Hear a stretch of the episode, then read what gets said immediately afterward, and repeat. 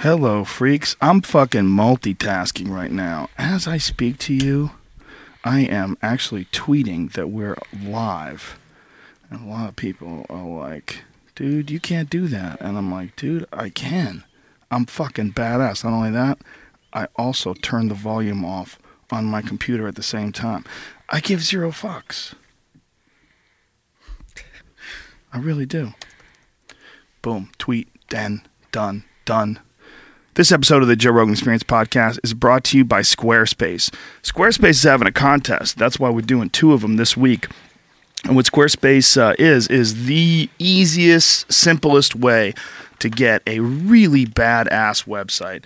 And when I say a badass website, I mean they look fucking completely and totally professional. It looks like you spent a shitload of dollars doing it, but in fact, you did it yourself.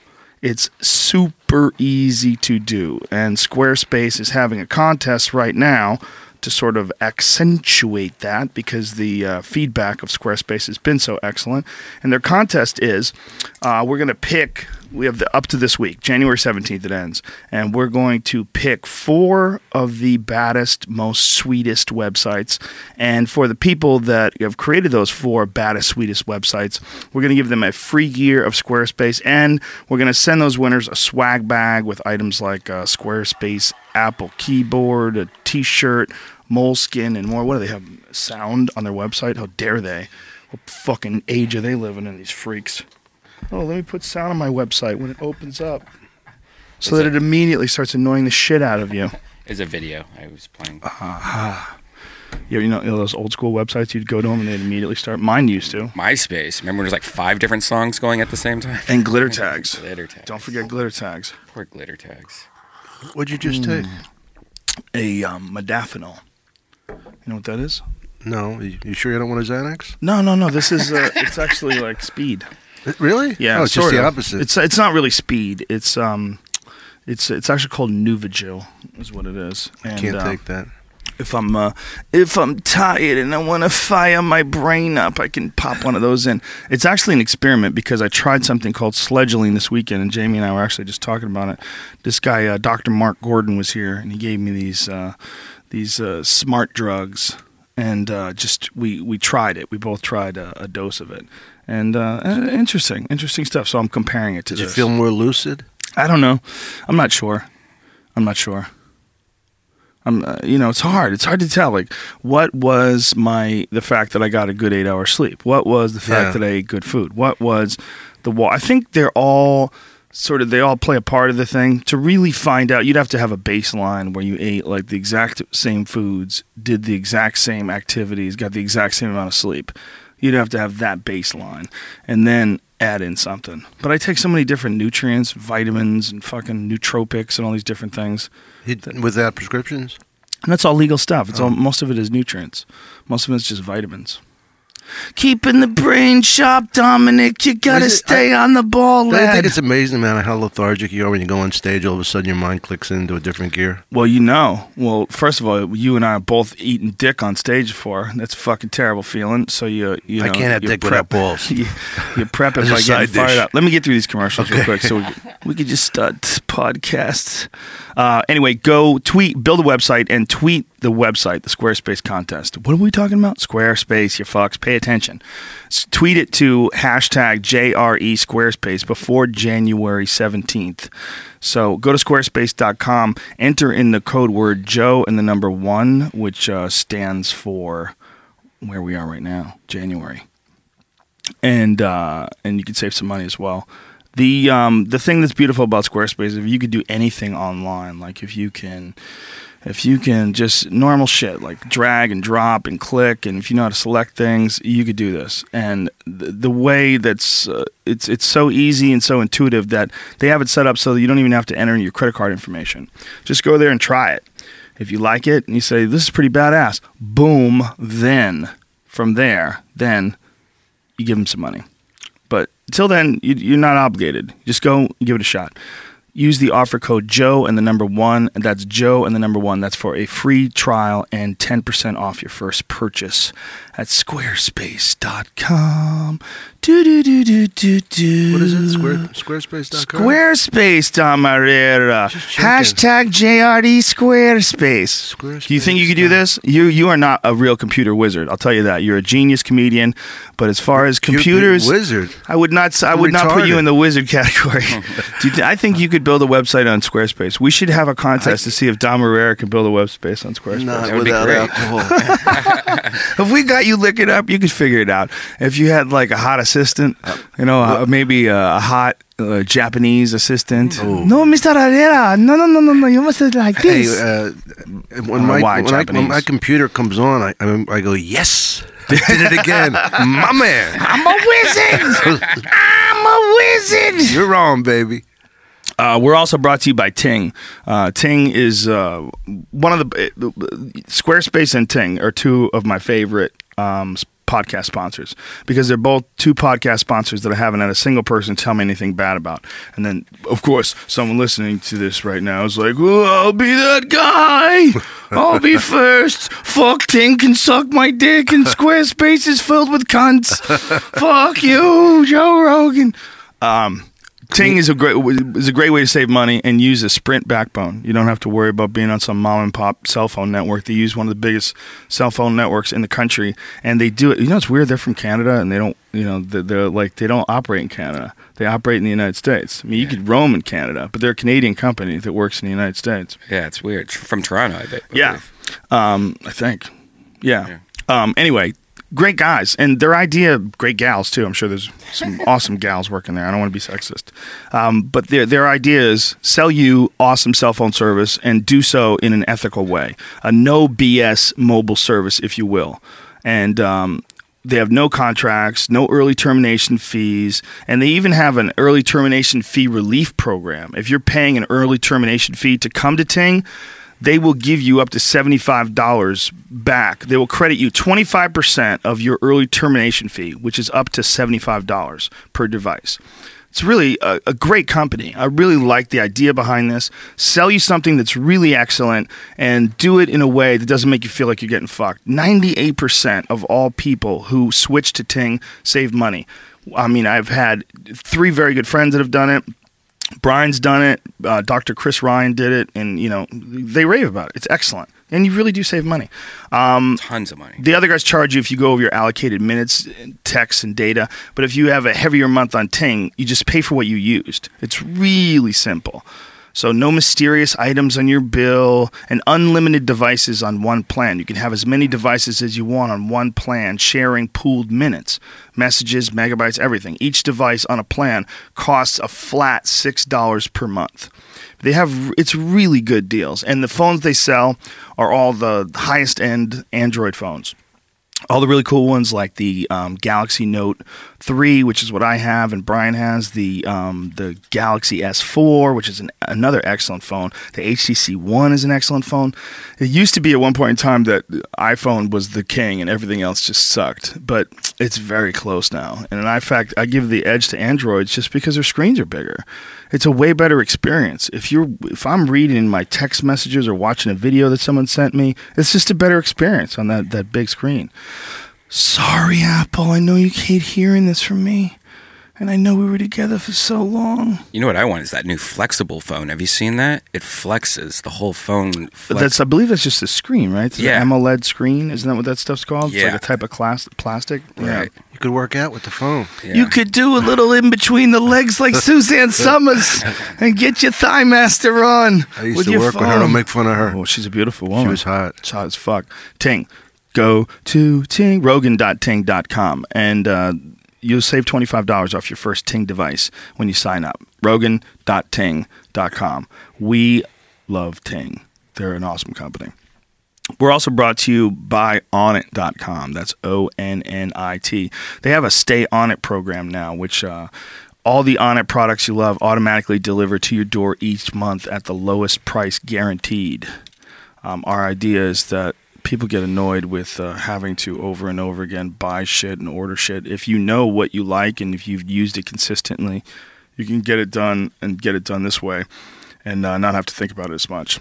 What Onnit is is basically we we call ourselves a human optimization website, And what we try to sell you is all shit that we think can benefit you, whether it's health, whether it's cognitive function, strength and conditioning. We sell battle ropes and kettlebells and all things for making you the, the type of man that Dom Irrera is. I mean, you're not going to get there intellectually, but if you could just just become a man through these. Did I these lose too much weight. Joe? Looking at my face. Am I gaunt? I want- you to be brutally honest. You're not gone. You're delicious. Thank you. You look soft and lovable. I just took a Calgon bath before I came over. You have such smooth skin. You yes, obviously are not a man who has to work too hard outside in the cold, frigid temperatures. I haven't done anything since I did, started doing stand up. I've never worked. I don't have a tool. I don't. I don't have one tool. That's good. That's a real comic. That's why you're still funny. uh, uh, where was I? Rogan on it. Whatever.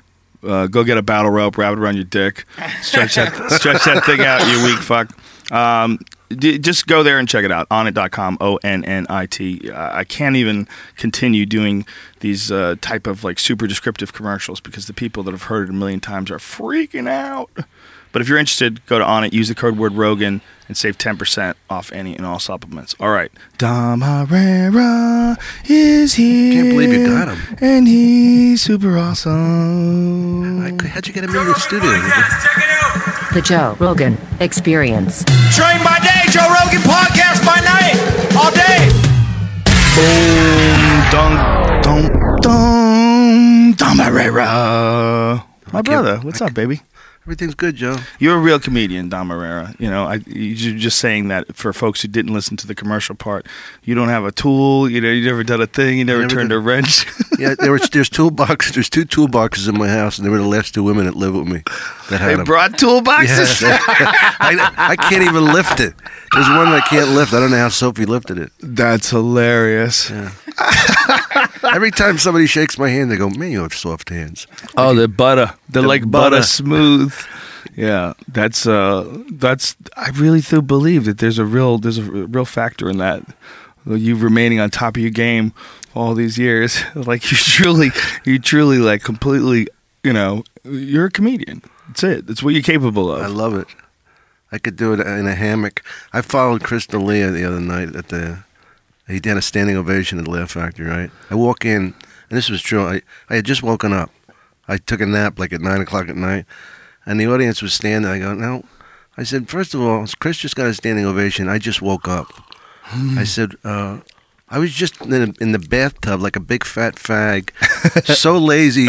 The only reason I was taking a bath because I was too lazy to stand up and shave, right? And I, I said to the crowd, "Now, what would you do if you were me? What the fuck am I supposed to do? Fly around the room? You know?" what do you mean after he? Uh, yeah, after he, standing after he had a standing ovation, am I supposed to fly around the room? I said, no, "Tell me what to do." And they, you know, they were with me because it was honest. You know, but the thing is, what I'm, what you were saying about just, I, I, I give a fuck totally, but I don't give a fuck. Like I could do it in a hammock at this point, just just my head out doing stand up. That's actually not a bad idea. It'd be pretty funny for that would be a good act. yeah, right. just laying there. Yeah, especially like if you it was a part of like a comedy festival, like Right. maybe not even a regular set. Just Look- like, ladies and gentlemen, we present you Dom Irrera in a hammock, and you just swinging back and forth with a wireless microphone in your hand, talking shit. Man, have things changed since I started doing the show. Redban is now taking acts on the road with him. yeah, He took Tiffany Haddish, which I said, you know Tiffany. yeah, sure. I said it's beautiful, right? But I said I would be afraid to fuck Tiffany or even him because Mm-hmm. I just I'm intimidated by her in the sense of, you call that a dick, white boy? I'll that snap kinda that shit? motherfucker off. Have you ever seen her queef into a microphone? She closed it in Dallas, and it brought down the house. People just could, couldn't understand that it was happening. Like it was like a good 10 second pause where everyone's face was like, "Wait, that that just happened?" That, and then it just destroyed. So she just put the microphone in her box. yeah, and she had been on Oh my stage for 30 minutes, so clever she had a wet pussy. She's, so a, it was she's like, mostly a writer. Oh, So it's like, oh. She had a wet pussy from being on stage. that's what she said. Turned That's herself on. what's amazing that honestly, really, that she's the first one to think of sticking a microphone in her pussy and queefing. I don't remember it being done before. I would have thought that She's a someone, pioneer. Someone would have picked that up She- by now. she's a cunt pioneer. yeah, but if you really think about it, isn't it incredible that it's 2014? Yeah. Or for her, what was it like 2012? When did she start queefing? she was on the podcast on the Ice House Chronicles. Like what? two years ago, maybe. Year- Maybe it might have been either 12, 2012 or 2013. Either one of them. Either a year or two, a year and a half ago. But she was she was queefing, and I was thinking then I was like, I don't think anybody does this. it's kind of amazing. But you would have thought that somebody would have locked that Yeah. down. I mean, that's been around for a long time. The fact that no one stuck a microphone on. Has any guy just committed to just farting on stage all the time? I mean, as, as one great Pujol. comedian, is this her doing it? Yeah. Okay, let's hear it. see if I can play this. Uh, hold on. I think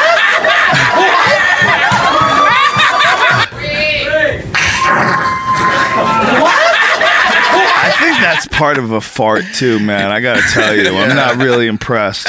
Yeah. What bitch is farting on, on stage? If you see it close up, she like like kind of tilts her back a little, and you could see her sucking air in. So Oh now you have to God. follow that. No, Tony did, and he's sick right now. He might have from the microphone, I think. Oh jeez. Oh, could you imagine if he really died because of the microphone? Imagine if you actually caught AIDS from a microphone. You're like, what the fuck, man? Not saying that Tiffany Haddish has AIDS at all, Right. but yeah, god damn, man. She's So- a lot of fun though, man. I, I'm so proud of her. She's she's on the Arsenio Hall now. Trying to I've bail himself out after this queefy queef episode. Well, it is fascinating to me. I mean, it's just first of all, it's fascinating because it's even though you uh, say a woman's on stage, she could reference her vagina, she could point to it, she could show it to you, but when someone starts talking with it, Yeah. like you know that noise came from that vagina. That is uh, several levels, several levels more intimate. Her pussy's talking to you. you hear the pussy talking, boy? Those tech, those Texas oh. girls didn't know how to act either. Their faces. No one should know how to act. Listen, no one on the planet. Nobody the only reason why expects to we see know how to that. act is because we're deviants. we're deviants, and we've been around fucked up people our entire lives. I mean, you you've been around no one but fucked up people since we started working together, and I've been around no one but fucked up people for a decade before that. so, so our you know our perspective is a bit skewed. Imagine you the look- boyfriend driving to the thing, telling his girlfriend the show may be a little, Maybe a little queefy. blue. Yeah, imagine if a girl is like really seriously Christian and you know, Yeah. I'll go to the show because I think Brian Redban's cute, but I heard that this girl, Tiffany Haddish, makes satanic noises with her vagina. Joe, do you remember the hooker that we interviewed a long time ago that, on the Joe Show? Yeah, yeah, in the parking lot of the uh, comedy store, she was like telling us how she did the business and stuff. I was really stoned. I was like, I wonder if she's still a hooker, and I found her online, still a hooker. Oh my god! And it's been what, like ten years? she didn't. She didn't get out of law school. God. Yeah. no, Jeez. it's so weird how easy it was to find her too. Yeah, it's, I'm torn. I gotta be honest. I'm torn on the whole idea of prostitution because I feel like I always feel like you should be able to do whatever the fuck you want. If you want to have sex with someone for free, you should be able to have sex with someone for free. If a guy wants a thousand dollars, if you jerk him off and you're like, all right, then you should be able to do that. It should be legal. Yeah, it it should, should be, be no more, no more, no more different than if you wanted to get a massage. Like no one wants to massage you, man. You're paying them to massage you. When you go to a, a spa and you get a rub down for an hour, that person does not want to do that. You're giving them money and they're making you feel good with their fingers. Like you should be able to do whatever the fuck you want, and it's all our societal standards that are um, fucked up and weird about sex. That said, when I hear that someone's a hooker like that and it's been a hooker for 10 years, that does not feel good. It feels sad. Yeah. It feels like she's uh, lost and she's in a bad place. And I'm torn because I don't know if that's my own uh, biased perceptions. Like maybe she's meeting a bunch of people that are like really desperate for touch and, you know, maybe she picks good clientele and they have sex and she, that's how she gets paid and who gives a fuck? She maybe it's that. fuck, yeah. Maybe it's that. I mean, but instantly you say that she's still a hooker and I'm like, but I'm like, I'm questioning myself. I'm like, why? You know, why does it always have to be bad? Is it because we've associated sex with something that you're, you're, it's naughty, you're not supposed to do it? So someone doing it for a living is somehow or another a bad thing? I used to get prostitutes after I fucked a regular girl, like Why? on the road. Why? Just just because it was wild, it was the curiosity of it. if I had one ounce of jizz left, seriously, I would get like I have like say like a waitress or something in the, in the, on the road club, Uh huh. and she'd go, and I'd call a prostitute. Total addict. Oh, that's hilarious. Thank God for blood pressure medication. Do you think that's part of that's just being Italian? Yeah, I really do. Yeah. Um, you know, there's always been that like ridiculous stereotype of Italians as like oversexed goons. definitely. But there's a reason why that stereotype is not for Chinese guys. Okay, there's a reason why that stereotype is not for you know fill in the blank. It's like for you oversexed apish goons for Yeah, yeah. Italians. It's because they are. I fuck Sophie for five years every day. every day, a couple, at least a couple times a day. Even when she was reading. I I didn't need to know that, but now that I do, I feel better. yeah, it's uh, it's uh, the, my all my ancestors, my fucking my family back home, like all the all the Italians I knew that I grew up with, Yeah. they were savages. Oh, yeah, they they would have gumars. They call them. Like they take the gumar out on a Friday night and then the wife out on a Saturday. Did you see that new movie, American Hustle? I, I fell asleep. I heard Did you that see it? movie. I, I heard that movie sucks from so many people. I don't know I fell what asleep, they I don't know. watched. Really? Those people Would you are like it? idiots. Those I- people are idiots. I gotta watch it again. I enjoyed that movie. I have it at home. They sent it to me. SAG sent it to me. It like, oh, are you bragging about the SAG thing? There? Yeah, they send You it to got a everybody. DVD? What kind of a brag is that? Well, if it if it gets bootlegged, we know where it came from because Dom Irrera really knows those No, internets. I had to agree to. Uh, I, I accepted the agreement. Like they're Oh, going to trace right, it. Right, right, Well, there's a new thing they have now. Um, somebody told me about online where you can get movies as they come out. They cost 500 bucks. Really? And it's like you have like a box in your house, and that box stores a certain amount of movies. wow. Yeah, yeah. I'll send you the information. I sent it to um, the guy who did the AV in this place, Mm-hmm. my buddy, and uh, he said, "Yeah, it's legit." He said it's, it's a new thing. It sets up to your house. You could store like X amount of movies. You could have like ten movies on it at any one time, and they're all in your name and they don't go anywhere. They just plug it in this box and you can play them on your TV. And they, each movie costs like five hundred bucks Wow. which is weird, man. It's like that is a lot of fucking money. But I was at the movie theater. I went to see American Hustle, and this couple behind us just kept talking. And it was a, not very many people in the theater, so they were talking pretty loud because there was no one next to them. And people just don't realize they probably don't even realize they're being rude because they thought they were far away. But you don't realize how far your voice carries See, when everybody else is trying to.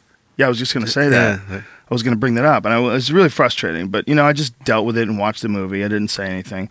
But a guy got shot in Florida yeah, some today, uh, a retired cop had a gun on him. and He was texting. He In wasn't even talking. He was texting. texting in the theater, and this cop wound up getting an altercation with him. I mean, that's step one, and then step, you know, ultimate step ten or whatever it is, is he shot him. Yeah, Who knows what happened? The cop Right. could have asked him, and the, he could have gone "fuck you, bitch," or could have gotten crazy. You know, was 72 years old or something, too. Well, maybe he's just ready to die on his own, and he was like, "I No, just the got to guy who start sh- killing kids, Yeah. until one of them gets me." That's why I like ArcLight because not only you can pick your seats, but Mm-hmm. then if there's somebody that's talking or something, there's like a guy that just pretty much stands in that movie theater. Yeah. That's they're on it like that. Yeah, you're right. There's another place called Cineopolis that's even more dope. They have these giant lounge chairs, Yeah, like you yeah. fully recri- the recline. They sell food. The food's really delicious, and Yeah. it's a way better experience. People don't fucking talk, so it might be worth the 500 bucks. Is my point to Wait. have uh, new movies as they come out. It What- might be worth. it. What you do is you get the box and you set up a camera in a dark room and you film it, and then we make a DVD of it, and then we sell it to our friends for twenty dollars each and get the five hundred dollars back. Do you want to go to jail? or You're just retarded. Which one is that? That was my first line to him when I, first time I did Yeah, the show. That's right. Yeah, That was the way we met. What are you retarded? I loved how you handled it. It's beautiful. It is. How do you handle it? You, Oh, how you handled it when you met him? oh yeah. Called him what it is.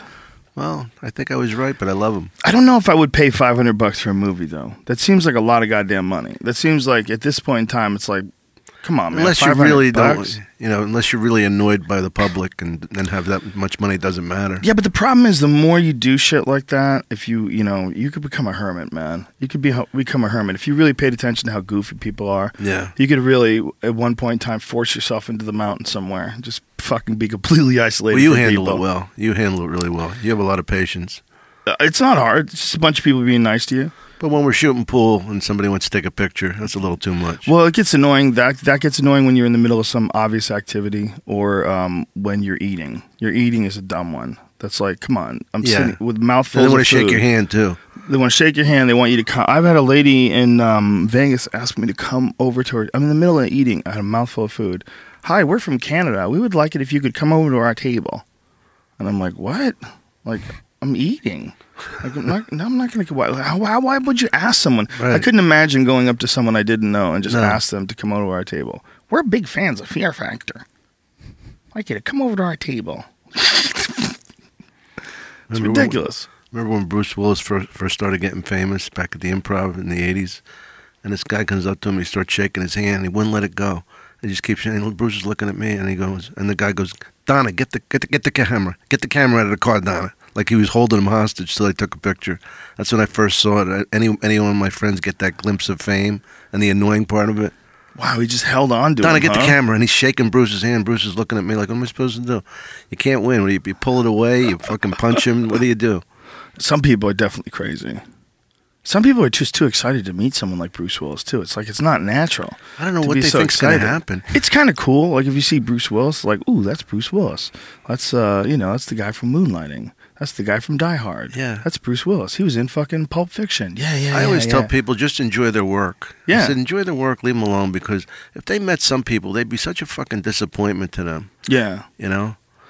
Well, I don't know, man. It's just some people just aren't used to it. In California, I think way more people are used to seeing famous people. Oh, yeah, here so- they don't bother you. Here they don't say thank you, I like your work till after the check is done. so they're not trying to bump up the tip, you know? Yeah, there's a little bit of that, I'm sure. Um, but California doesn't give a fuck. It's like if you're famous or not famous, there's so many famous people here. It's not that big of a deal. But if you're a famous person, like say, and you move to Iowa or something like that, Oh yeah, that And would probably be really Oh, you know, weird. I, I know that just as a comedian because in Columbus, Ohio, I get recognized more than I get recognized out here. But I might get recognized, but they don't give a fuck. Well, you have a big following, Columbus. You know, it's kind of interesting how comics develop followings in one city or another, and I've never really quite understood that. But you know how there is that issue, Yeah. like like the the best example is that guy Bob Marley. I love Bob Marley. Great guy. Yeah, Great, salt of the Such a earth, goofball. sweetheart of a guy. I've known him for twenty plus years. Bob, I knew Bob when Bob was an open micer in Maine. He would come down and do uh, Nick's Comedy Stop, and he would uh, uh, he did a guest set at one of our shows on the road because he was like uh, the Bangor house comedian at Right. this place. But it's just a real sweetheart of a guy and a very funny guy. But my point is that he's a huge act in Maine. yeah. Like people, He sells books and albums and yeah, like you, culottes. you might have heard of him. Like m- most of you, you know, if you if you're a comedy fan, you know, you you might have uh, heard him on Sirius satellite radio or seen him on Comedy Central or something like that. But you would have no idea. Tell me a great story about Billy Crystal. They get into a, um, an elevator, him and uh, Chuck Bra- Butch Bradley, and Billy Crystal was there. And Bob goes, and then Brooks going, "Hey Billy, you know, nice to meet you. We're comedians." And he just kind of went, "Mm-hmm," you know, like kind of dished Oh, him, yeah, ignored him. And Bob says to me, he goes, "I didn't know whether to fucking push the stop button and beat the fuck out of him, or just let it go." You know, he said so. He let it go. Wow, Billy Crystal probably stopped being a comedian somewhere along the line. Well, You know what I mean? About stop being a comedian. oh yeah. If that if you do that, you stopped being a comedian. Well, he was always really nice to me. And then one time I interviewed I interviewed him and De Niro for this Comedy Central thing, and he was real smug and shit. Like he turned against Really? me. Because like, cause De Niro like is kind of thick, you know. And I said to him because he sang when De Niro's thick in what way? thick and mentally, like he's Really? not real. He's not. He's not there, you know, like real quick. I mean, he's a great actor. But uh, that's that's a whole different story. But uh, De Niro, uh, I, I said to him because he sang and Analyze That, and I said, I, I love your singing. I always loved as more than anything. I loved your singing. Obviously, I'm kidding. I go, I says, you were the definitive Tevye in Fiddler on the Roof, and De Niro goes, oh, thank you, Oh, right? Like he didn't fucking get it. He was barely paying attention to you. And Billy was like, I mean, that's exactly what it was. And, Yeah. And Billy was like, you know, kind of snapping at me. I'm thinking, man, Billy, you're turning on me. I'm another comedian. Just you know, go with it. I think sometimes a guy like him will get tired of being the center of attention, you know, because I think also to be that kind of an actor, he's not, Who, De Niro? yeah, to be that kind of an actor, Don't you think he's lost some of his legacy though by doing these stupid films? he definitely has. But I'll tell you what, he was in American Hustle and he's fucking gangster in it. Yeah, He's good. badass. I, I in it. love the guy. I mean, Uh, I- he's a very small part, but it's vintage De Niro. but that's my question. Like, what when you work that much and you have Taxi Driver and Raging Bull in, in, your itinerary, in your resume, hmm where are you going to go from there? I mean, he, he just wants to work, so he's doing the Fockers and all this stuff. And Well, maybe he enjoys it though. Yeah, I think That's he the other thing. I mean, it's like he, he obviously enjoys working. You know, That's a lot of pressure to be so big that you can't just do medium shit. True. You know? well, he put in some of the greatest performances of all time. The Cape Fear. Oh, he's fucking menacing. Jesus Christ, he that was fucking scene with terrifying. when, when he was in the the empty theater with the the, Yeah. the girl. Mhm. the, she put her, his her finger his finger in her mouth. Yeah, That was fucking wild. it was wild. It was a fucking crazy movie. He was one of the scariest guys ever as a menacing guy, He- and Taxi Driver as Oh well. yeah. Well, he always deteriorated. You know, Mhm. you know, even in King of Comedy, he got crazier and crazier as the movie went Yeah, on. Yeah, that's right. King of Comedy. Oh my god, I forgot Rupert, about Rupert that. Pupkin. You know what I saw the other day? Um, uh, I'm gonna have to sit down and watch the whole thing, but I was flipping uh, through the channels and it was on. Was I flipping through the channels or was I wa- whatever? Somehow or another, I was watching a small pi- piece of it. Deer Hunter. Oh yeah, I was having. Fucking god damn, that's a good movie. I ha- I had to stop it and I said, you know, I can't start it in the middle here and just watch it from here. I'm gonna I'm gonna come back to this, watch this as a full movie. I did, that movie deserves to be watched as a full movie. if Yeah, you're just flipping through the channels, you can catch that. Not because this is Sons of Italy Day, but to switch to Is one it other. really? No, no, to, but to switch to one other Italian. Pacino in Dog Day Afternoon. Mm. You ever see that? Fantastic movie. I saw it again last year. Fucking incredible. Fantastic movie. What- Yeah, what, what a weird plot too. Oh, yeah, and and it was the true. sex It was a change. true and- story. yeah, yeah, but it like the De Niro. I mean, um, uh, John Cazale? no, uh, who's the? Was that Uh, who his name Pacino. was? No, Pacino's buddy. Who's Pacino's John buddy? John Cazale. Yeah, from he was he was Fredo. He, yeah, exactly. Yeah. He played such a weird, freaky character, and Pacino was so off. Oh, yeah. it was like there was it was such a different person, like this kind of guy who's robbing a bank to pay for a sex change. I Like what? Yeah, yeah. He almost seemed a little too together to be that guy.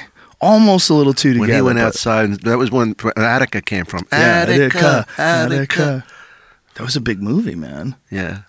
You know, I was reading about him because they didn't want to cast him in The Godfather as Michael Corleone. You know who they wanted for it? Who? Redford. Really? Robert Redford, right? That's and then interesting. they and they watched and so- somehow they you know Coppola wanted him and he finally got him in. And how great uh, how great was he in that movie? Oh, he was spectacular. The transition between Michael and The Godfather. I think those guys that do those movies like Pacino and De Niro and Harvey Keitel and all these like historical actors, um, after a while they're just fucking working. You know. Yeah, yeah. It's like until the next bi- really big project comes up, till something that comes up. Don't die on us, Dom. Till Got a little bronchitis, Joe. I know. Not bragging. I know. Um, but it's like to for, to keep up that level of work, you know, to Yeah. keep up the the level of work that they did, like like Samuel Jackson, Pulp Fiction, to keep up that level of work. I mean, that's like spectacular Yeah. goddamn movie, and the Yeah, how do you follow yourself? the part is so perfect. That's one of the most menacing parts ever. That's another menacing, like the the menacing part of uh, of uh, De Niro and Cape Fear. Samuel Jackson's menacing part as the hitman, Oh yeah. who's talking shit to you before he shoots you about your cheeseburger. That is indeed a tasty burger. He was fucking horrifying, man. That was hard. How about the scene in True Romance? I was talking about the, the remember that who who was in that? Uh, you're talking about when he's talking about Africa? Yeah, yeah. yeah, yeah. Uh, Gary Oldman is, are you talking no, about? No, it wasn't Gary Oldman. Oh, Christopher Walken when he was Walken. talking about Sicilians. yeah, yeah. Yeah, Dennis yeah, Hopper. yeah. D- The Dennis Christopher Hopper, Walken and yeah. Dennis Hopper. That was one of the heaviest fucking scenes, and but some comedy in it. Hmm. yeah, Samuel Jackson in Pulp Fiction was a motherfucker, dude. When he would quote the Bible to you before he would shoot you, hmm. his wallet said "bad motherfucker" on it. He had Jerry curls, running around in a suit shooting people. That was a uh, that was a wild part. Yeah, he's a he's a good menacing motherfucker. He's got crazy eyes. And thanks for doing my podcast. Anytime, my brother. Appreciate it. Can I do a shameless plug? Yeah, sure. Do you mind? Because these fucking clubs, this show's so big. Everybody asks me if I can do it. If I can run 30 seconds. Is that okay? What are you talking about? Just, what are you doing? I just wanted to mention where I'm going to be. Do you have it th- stuff written down? Yeah, because they drive me fucking crazy. Who's driving you crazy? Any club that knows I'm going to do this show. All right, I'm doing side splitters in Tampa. Can I do this? Yeah, go ahead, just do Side it. splitters in Tampa, Knoxville, side splitters, Laugh Factory, Chicago, Long Beach, Vegas, Funny Bone, Columbus, Denver Comedy Works, Stress Factory, and Kilkenny, Ireland. This Thank is all great, but this is not Thank the you, way. Joe. Let me tell you the best way to do What? it in the future. Just get a Twitter that you do you post on a regular basis and have all your dates up on Twitter. And then send people to your Twitter or send people to your calendar So do you realize who you're talking to? These people are not going to remember all these things. That's the problem. When you say a bunch of things in a row, that loses their meaning. If you say go to Vegas. domirrera.net or .com, boom. Follow me on remember. Twitter. How much do you do uh, on Twitter? Do you do you get on Twitter all the time? Not all the time, but I do it. If I get drunk, you know, I do some profound, It's a great thing. way to promote gigs, Well, you're man. yeah, you're great at that shit. But do you do it at all? Do Yeah. you, do you do it before each week? Yeah, Tosh got me into it. He he did a he did a retweet. I went from like four followers to ten thousand because he retweeted me. Really? Whatever he did, yeah. Yeah. Tosh is uh, he's he's gigantic right now. You know what's weird about Twitter and like j- just being being around for a while? Justin Bieber has like 44 million, something like that, and Paul McCartney has a million, right? And I know it's different worlds, but isn't that incredible though? it is kind of incredible. It seems like uh, I mean, I don't think Paul, Paul- McCartney's tweeting all the time. does either. he? Yeah, does he use it? Because Justin Bieber actually uses Yeah, it. yeah. Yeah. That's the big thing with one of those guys. He's always in the Laugh Factory. You know, he wants to do stand up. what are you putting on? Uh, it's just a story of Bieber getting his house raided this morning. And Oh, yeah. they found cocaine so far in it. And, Oh uh, God. Yeah, they're they're looking for he because he recently egged his neighbor's house and caused over a fifteen to twenty thousand dollars worth of damage. which- Allegedly, Brian. Allegedly, but supposedly there's video allegedly, and uh, I guess over four hundred dollars it's a f- you know a felony. So they uh, they're raiding his home looking for any connections to that, and you know if they find any drugs on the way, they can just arrest him for any. How crazy shit. do they need ten cop cars to arrest Justin Bieber? So, uh, wow, they took him in. Yeah. Yeah. Well, I, I think what the deal is is like if recently in the news they've been just he's been just terrorizing his neighborhood. He's been terrorizing the. He's got a posse with stuff him, you know. that. Yeah, Mm-hmm. which is hilarious. That would suck if you had some multi-million dollar house and you lived in this really nice place, and then you had this crazy fuck living next door to you. Driving down the street like 50 miles per hour while your daughter's in the driveway. Yeah. You know that that would suck. You think he'll end up killing himself? Well, if he's doing the coke, it's not a good sign, Irrera. No. Do, doing the coke is not. not nobody not- just like is really good at coke. Like there's some people that are good at surfing. Yeah. And surfing's hard. If I tried surfing, I'd fall flat on my fucking face. You know but if you get good at surfing, you do it for a while, Yeah. you learn how to perfect it. No one ever gets that way with cocaine. No. You know I said to you a long time ago, Joe, that uh, when you did pot, it changed you, and, and I think it really helped you. I never said that about coke. I never said, you know, Tony's doing a lot more coke lately. He's really gotten his life together. Yeah, a lot of people say that about meth. Guys do meth, and all of a sudden they really fucking straighten up, yeah. get their life in order. Boy, your, boy, your gums look good.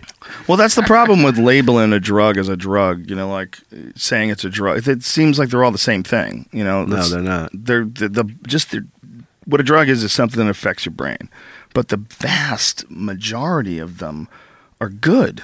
Like, there's a lot of good drugs. There's a lot of like really a drug. I don't think it affects your caffeine's a good drug. It's a good Yeah. drug. I mean, you might not like it, but I like a fucking cup of coffee. Oh, yeah. It's like good. it. You know, uh, I, I like the fact that uh, you know there's uh, there's drugs that could help people that are sick. There's drugs that can help people that are in intense pain. There's drug. There's a lot of drugs that have like some real beneficial effects, and then there's drugs that'll ruin your life. Yeah. There's drugs that nobody survives. There's the the opiates, the heroin, the, the meth, the the speeds, the ones where you hear about these terrible stories of people's lives completely falling apart. You can, I mean, you can kind of include pot in there.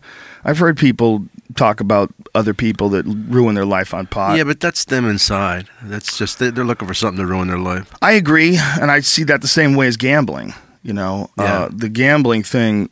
People uh, think that uh, compulsive gambling is uh, very different than drug addiction. I don't think it's different at all. No. I think it's all the same. Some somehow or another, you get hooked on a drug. Except this time, you're getting a drug from taking a risk. I believe you can have that with sex. Oh, sure. With anything, with masturbation.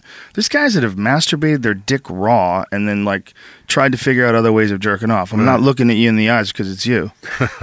I'm just saying. Yeah. Yeah. For everything. It's weird, isn't it? That people get addicted to stuff. The physical addictive part is really weird. That we, we like a chemical attaches itself to our system. Yeah. And then you need that chemical. Like that's what they say about Amy Winehouse. They they found no drugs in her system and they think that she just quit drinking. And if you are a really serious alcoholic and you just cut it off entirely, you can actually die from Yeah, you that. go into convulsions. wow. I didn't know that. Yeah, yeah, yeah. Amy uh, Winehouse, when she died, apparently it was just booze. You know, and everybody looks at her and you think of her as this uh, this mess. You know, this this aw- awful drug addict, boozer, pill popping. But really, you know, it was alcohol. Well, I alcohol love to was the big drink. one. You know, I still drink a lot, but I uh, I would never wake up and, and drink. Like Hmm. that's that's. I mean, I'm not saying that's a good. I'm I'm not a, a condoning my type of drinking, but man, when you wake up and have a, Yeah. couple shots, that's that's hurting. You're not going to last long doing that. You're you're No. really putting your liver into overdrive. Amy Winehouse was talented as fuck, though. Yeah. She- God damn, she could sing. She had such a sultry voice. But do you, ever know? hear about people not talented because nobody cares? I mean, it's like look at all the great people that died at 27, Mhm. like the people from the 60s. Joplin, Hendrix, Hen- Morrison, all three of them died at 27. Right, Yeah. 27, man. So I was a baby at 27. I was so stupid. all I did was play basketball. I wasn't Yeah. even a comedian yet. well, I think we missed um, that generation, that, that Hendrix and Janis Joplin generation. If you talk to anybody that went through that, they say that the change from the time of their parents to Oh, them yeah. was so massive and it was so much different than anything this culture had ever seen before. It was a revolutionary change. Yeah. And uh, that was all fueled by drugs. All of that. That was marijuana and LSD specifically. Yeah. That's what was changing all those people. And uh, that's why they came up with that sweeping psychedelic act in 1970 that made everything illegal. They didn't even have to have like uh, proof of bioavailability. Like they, they made some stuff illegal that doesn't even affect you. Doesn't even work. It's Well, acid was legal. Acid was legal before that, right? Yeah, acid was Because they legal. used to Mushrooms were legal. psychiatrists used to give people. Uh, Cary Grant used to take acid in Dun, therapy. da, da, da. wow, that's heavy. Yeah, well, they the supposedly, according to McKenna, the federal government uh, originally came up when they found out about acid. They thought it was going to be a truth serum. They thought they were going to be able to give it to the enemy, grab them, hook them up with acid, and then uh, they would tell them all the coordinates for the enemy ba- enemy bases. And then they found out it was not a truth serum. There's no fucking way this is a truth serum. Did this is crazy. No. So then they decided that it was going to be uh, something that they would give their soldiers in case they ever got caught. So, Get so them that you wouldn't tell the truth. but could you fucking imagine? They they're you get in a, you're in war. Okay, you're some poor kid. You've been shipped off to Germany. You got a machine gun in your hand. You people are shooting at you. Bullets are whizzing overhead, and you get captured. Well, how fucking terrified are you? You're shitting your pants. You're gonna die. Oh my god, I'm getting captured by the Nazis. And then you take acid. like, was there ever worse advice ever? No. I mean, proof positive that the government is not looking out for your best interests. They give you fucking acid to take when you get captured by enemy. Holy fuck. That's so ridiculous. Well, that was always like a, a paranoia of mine is getting somebody to put something in my drink. Should be. There's a lot of assholes out there. I never leave a drink on a bar. I never, you know, I always uh, tell, especially women, don't don't trust anybody unless you're with somebody lo- loves you. You know. I've talked to many people that believe that they were drugged. Many people. I think that there's a lot of guys out there that do that on a regular basis. It's one of the most disgusting things about men is this thing that you keep hearing about. I mean, I'm sure it happens with women that women do it too, whether to other women or whether to men. But I hear about it with men doing it to women a lot. It's scary. That pe- Yeah. someone would be willing to do that. That they're such a fucking sociopath that they're willing to drug someone. And who wants to be with somebody who's just asleep? I mean, I guess it's a different kind of. They just wanted. I think it's part of it is they know they're doing something evil. Yeah. I think part of it is they know they're getting away with something, and that they're they just want to do it because it's a crazy rush. yeah. You know, I was thinking about that with rape. You know, there was a woman who was raped in the Lower East Side. Yeah, uh, like not of her body. I know. I was just thinking of a joke. Again, I believe I went there. That's not funny, Dom. Stop It's laughing. funny, Joe. It's horrible. It's quick. But anyway, uh, I was thinking about like, how the fuck do you stay hard?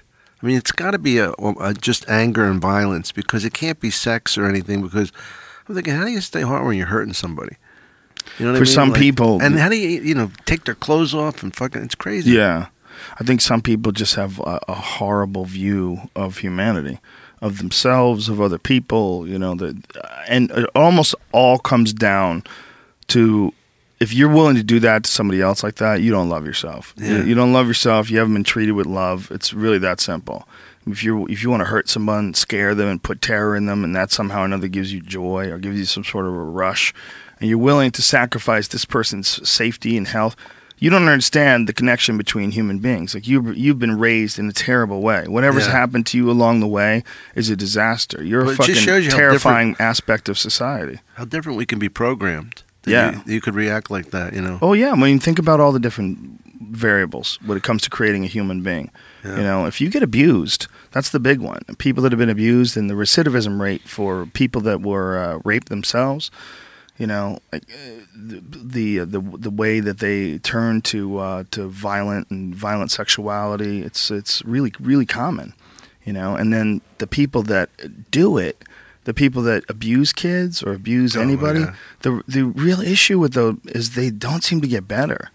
Like it's a weird thing. Like they always have that desire. They had this guy on a talk show once, and he was talking about it. It was he was a, a sex predator, Mm-hmm. and he was a reformed sex predator. He did time and all that jazz, and he would just talk about how when the thoughts come up, he just fights fights them back. well, he was reformed because a lot of them say that they can't be reformed.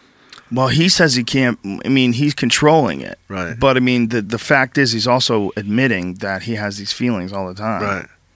It's a fucked up thing. Like, what did it? What is that? I mean, we want to hate and we want to judge, and you know, it is a, an awful, awful aspect of humanity. But just strictly scientifically, like, what is that? He was molested, definitely. Most likely, right? Hundred yeah. percent, I would say.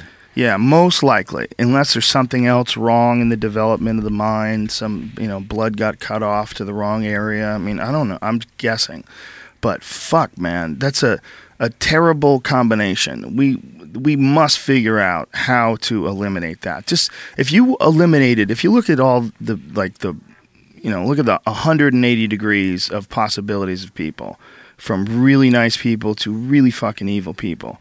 The the really evil is a small number.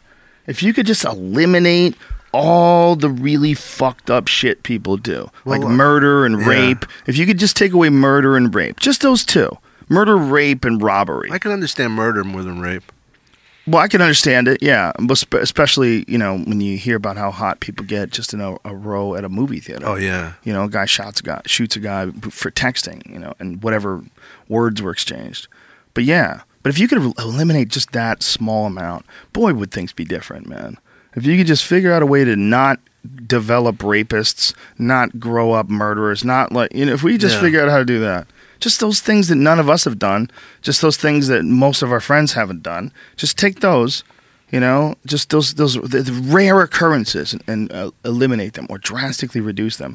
The Remember- whole world would be different. Remember that comedian Vince something, Vince Champ, or Yeah, the one who was the the rapist. yeah, and he would go into uh, colleges. colleges, but also a lot, the pattern seemed to be he'd go into the music department where it was soundproof, the room, and when the girl would be playing piano, you know, some practicing piano, and that's that's what he would do. You know, he had the whole thing down. Oh no. Yeah. Oh, that's What was his name? Vince Champ. I think it was Vince Champ. I don't know. Yeah, I think that's his name. Because uh, on the wall, the Austin Club, Cap City, they used to have this Vince Champ joke. I forget what the joke was. Oh, but It really? was very distasteful about like when he got arrested for rape. There's some joke about it. Yeah. That's a lot. That's a lot. That's a long way from a DUI. Yeah, well, it's also like a really creepy thing that this guy Very was creepy. doing. He was doing it over and over again, and he was telling them to pray for him. Oh, really? Yeah, yeah, he was. Uh, he would rape these girls and tell them to pray for him. Was that the right name, Redban? It looks like it. Yeah. Yeah, that's the White right guy or black guy? black, Black. guy. Yeah. Like there's all these reports saying like he was a nice guy. Everyone said. Yeah, He well, was he's down to earth. He's a fairly religious fellow. That's him. Yeah, and he He's would, still uh, in jail. Oh yeah, he'll be in jail for a while. Yeah, they keep you in jail for a long time when you're a serial rapist. I mean, how how long is he in jail Let me for? write that down along with my comedy club. It's got to be more than 25 years, Guy right? Convicted of rape, kidnapping, and robbery. He stole two. That wasn't enough. And we're not just talking jokes, Dom. He probably took like little pieces of things from them or something. That's uh, oftentimes people supposedly do that. They Yeah. take little pieces of something from you that connects them, like as a trophy. Several rapes of the the music, like playing the piano. Exactly. Ugh, that's so awful. Nineteen year old. Um, he was convicted and given life sentences for two assaults in Iowa. With time served for good behavior, he could be released in 2025. He will be 64 years old. Can you How ima- is life 2025? How how do they do that? Yeah, I, life doesn't really mean life anymore. It's uh, like, Yeah. it's like 30 years is life. Well, they're too busy putting people in jail for pot, so there's no fucking room. Yeah, that's Do you hear what they're doing with the people in Denver? They're not letting them use banks. Oh, Weed, weed is legal. They're they're selling weed. They made over a million dollars in the first day, and the government says you can't put your money in the bank.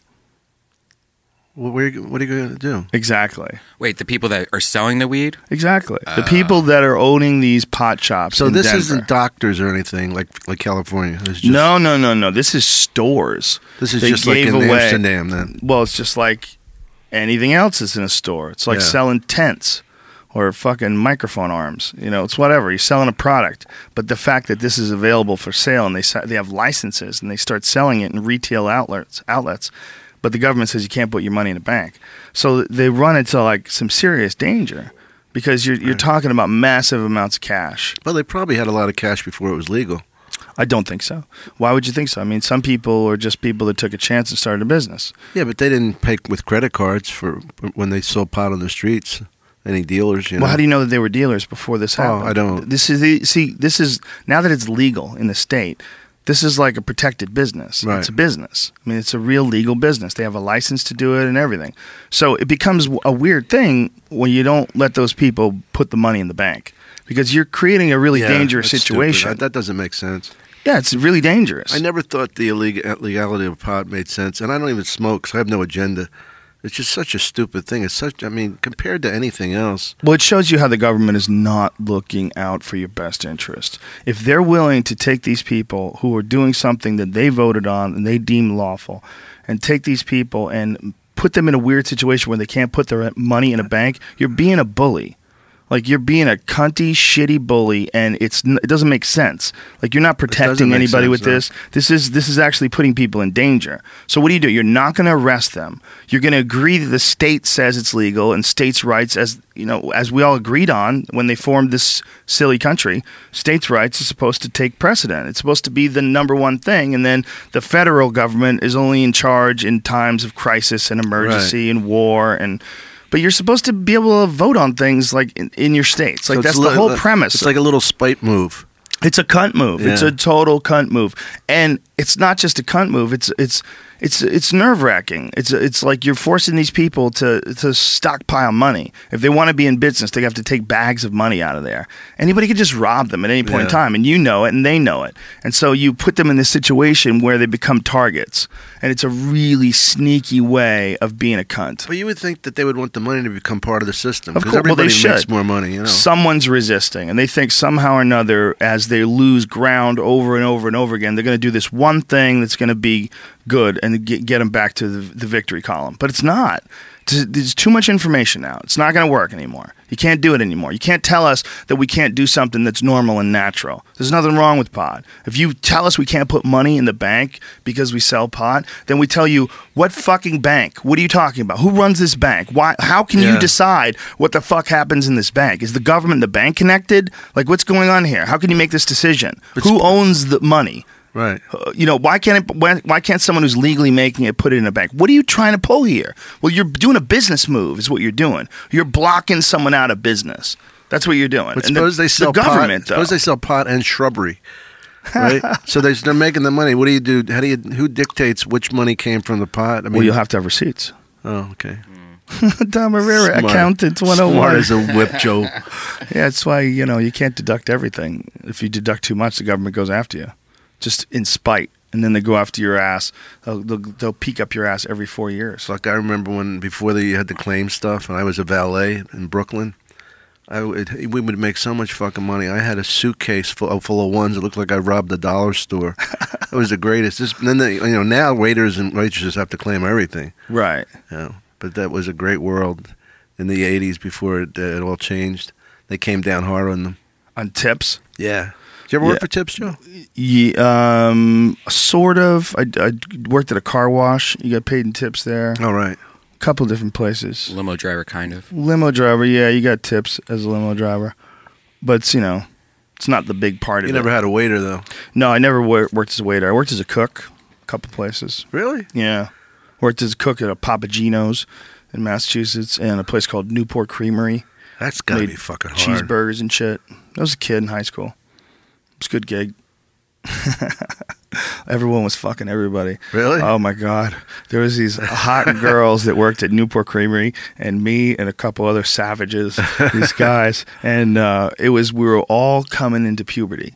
Everybody was like 16, 17, you know, we were all coming into I shouldn't even say puberty. We were, we were becoming uh, Men. young young adults Young and men. men and everybody was fucking everybody. it That's was like this constant hookup. It was like this, all this gossip. Like you don't think of oh, people working flipping cheeseburgers getting laid, dude. It's great. It's all. Well, it was all high school kids. It was a complete utter orgy. it was this the girl who was the fucking uh, worked at the the counter would blow you and and this and th- this guy was trying to bang everybody and this guy didn't give a fuck and this girl fucked these three guys one night she got hammered and like it was craziness well, you know, there's a girl at the Laugh Factory that really wants to fuck you. ew Yeah. And I told her. She last night. She's asked me. last night she's Let's asked. let's not talk about this on the air No, no, everything's cool. I told her you're married and happy and, and love you know, your family. So I said, leave them alone. thank you appreciate it Well, you know. Goddamn wolves. They're out there. I think it'd be way creepier if you were a chick, though. If you were a famous chick that a bunch of guys wanted to fuck, that would be very unnerving. That shit would be unnerving. Amy Schumer.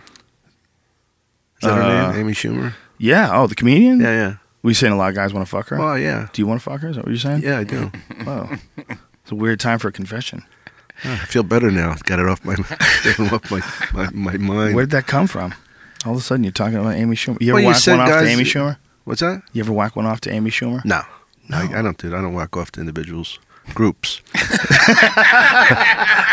Do you have like a wall and you have oh. female comedians? It's Oh. Sarah Silverman, Blues singers. Ooh. Janeane Garofalo, oh, and you're like, no, not Janeane oh, Garofalo. I like women. The Blue Man Group. Oh, how dare you, Dom Irrera? How dare you? She's a woman. She's the unfunniest. Let me tell you something. I worked in Montreal for fucking years. And one thing she has is balls, and she's a good actress. But I have never seen anybody suck the energy out of a room. That you know how remember the Club Soda, Uh huh. and she is so fucking strong a woman, but she's so fucking. She was so bad that they didn't know what. To, I saw people like trying to think of something funny that happened to them that day, so maybe they could smile. Ugh. And she died so badly, and then I, and she turns to me and it's like almost in slow motion, like a Twilight Zone. She goes, "Dom, did you give me the light?" I go, "Janeane, I don't give lights. I'm just hosting the show. Whatever you want. You want to come off?" She goes, "No, I'll stay. I'll stay and fucking die for three more minutes." Ugh. It was brutal. Anyway, Well, she's a person that she's very smart. Obviously, you know, she's very opinionated. She was a good radio host. She was on that Air America show. she's a snotty fuck. She's very smart, but Yeah, I think smart. in that in that intelligence, you can sometimes be like really caught up in it and take yourself super seriously. And then when you do, a lot of times you lose your sense of humor.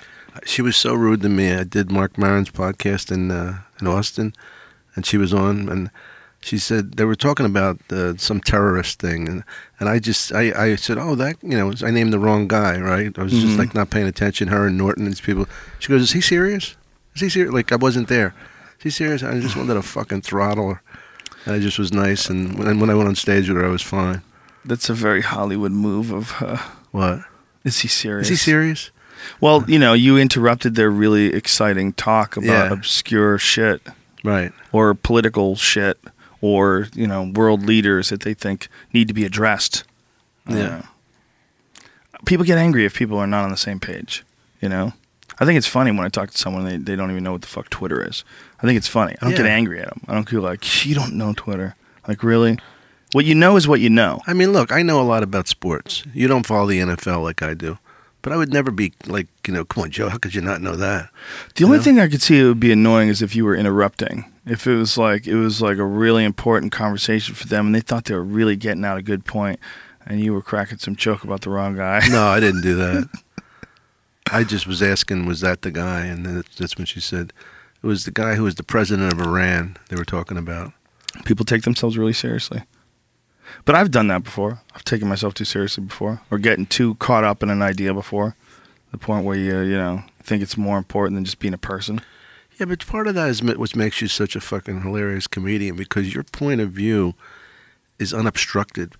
You you just you or once you believe in something, that's it. And I like that just kind of commitment to it. You know what I mean? I mean, when you like the things about the universe, and when you get into certain things, I don't know how much you really know, but I find it's almost like you, you you're preaching, but not in a bad way, not in a, not in a, a pedantic way, but just in a way like, holy shit! I think that's why you have so many fans because you're so fucking strong in your beliefs. Some more people waver than you. Um, maybe I don't know, man. When when you talk about things like the universe or just the realities of this strange dimension that we exist in, We have that same thought particles, about. yeah. we we've had the same thought about the Earth's orbit, Mm-hmm. and we have no control over it. Because I told you that agoraphobic thing that I have, Mm-hmm. where I will walk onto the beach and be afraid that I'll be sucked into the atmosphere, yeah, and that's fucking wacky. that's pretty crazy. and like I'd be the first one since the Blessed Mother that ascended into heaven. You know, you're just laying on the beach, all of a sudden I'm fucking shooting up into the sky. Into the sky.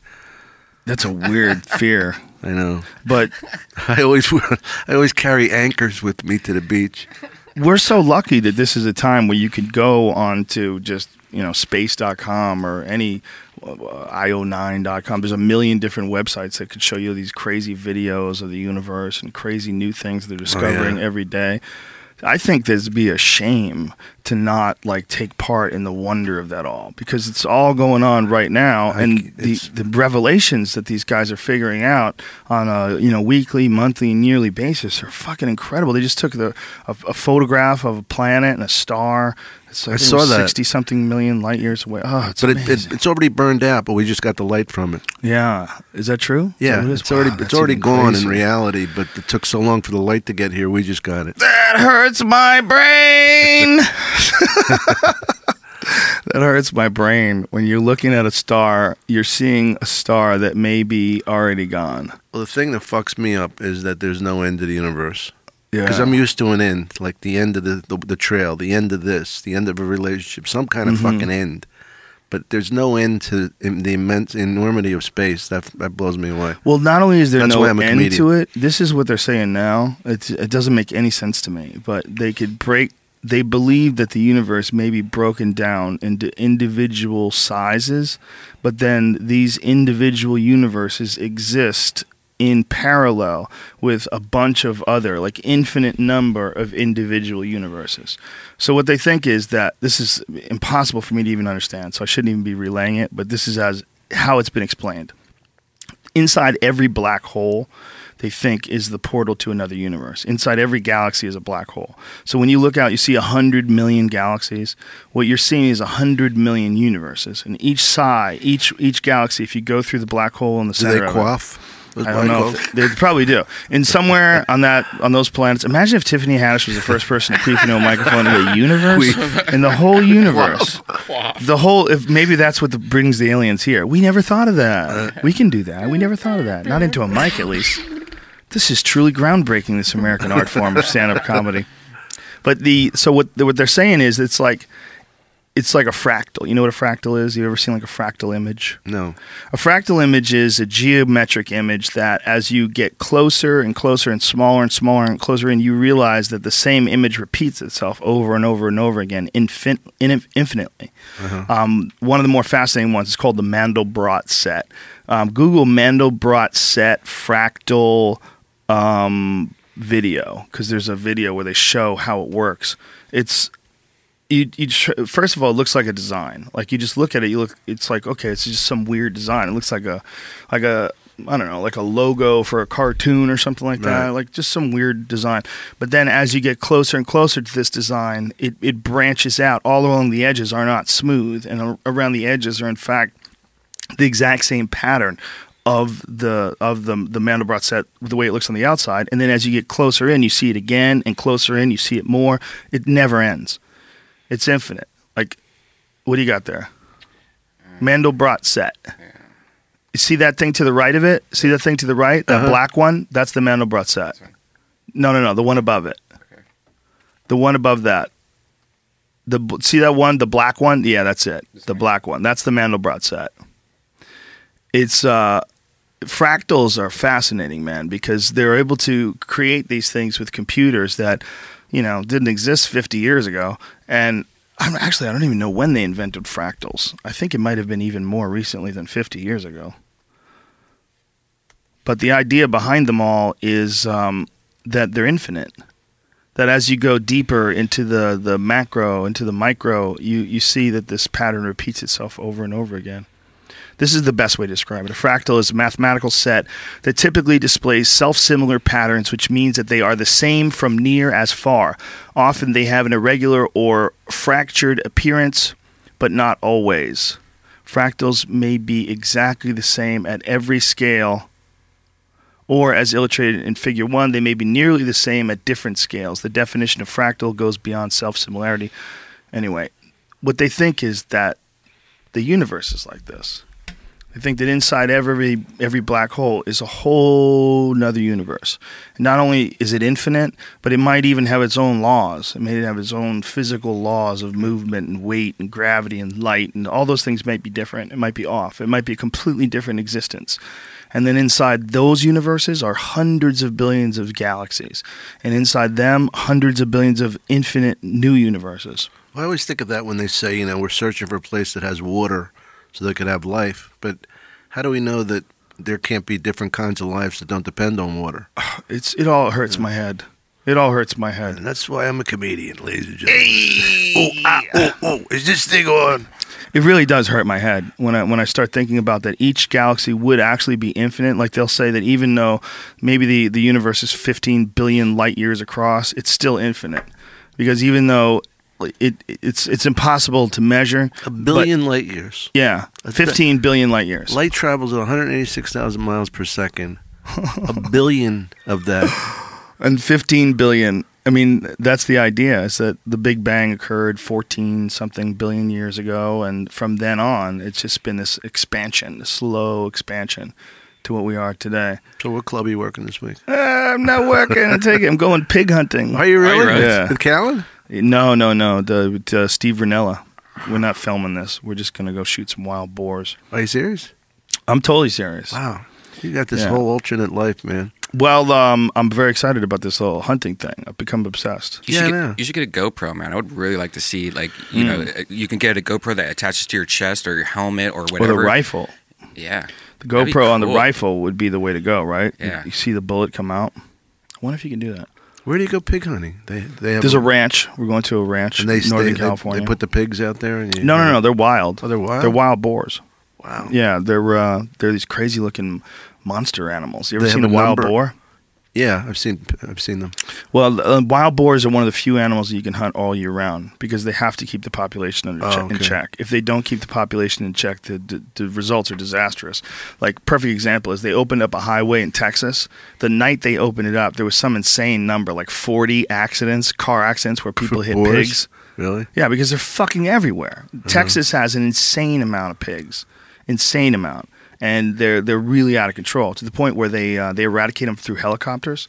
They have helicopters They fly over herds and just gun them all down. Wow. Yeah, it's crazy. Now, do you eat them? Oh yeah, oh they're delicious. Yeah. They're really good. They're really tasty, and they're you know, of course, depending on what they're eating. If you get pigs that are near people, you're going to get pigs that you know they might be eating some garbage. They might Right. get a hold of some. Pe- but if you're having pigs that are living out in the wild, they're sort of uh, they're omnivores. You know, they'll eat some meat, they'll eat grasses, Uh-huh. they'll eat plants, they'll eat vegetables. They eat a lot of things, but they're super lean. And they're uh, they're fucking mean looking. What is that? Uh, this is a guy named Caleb that I met in Austin, and this is his uh, dogs attacking a wild boar that got on his farm, I believe it was. Whoa. And Oh, okay, this, I don't want to see this, man. I don't want to see this. This is gross. it's crazy. There's one way they hunt them, man. They use dogs, and they sick dogs on them. And the dogs hold them in place. Then they come along and cut the, the pig's throat.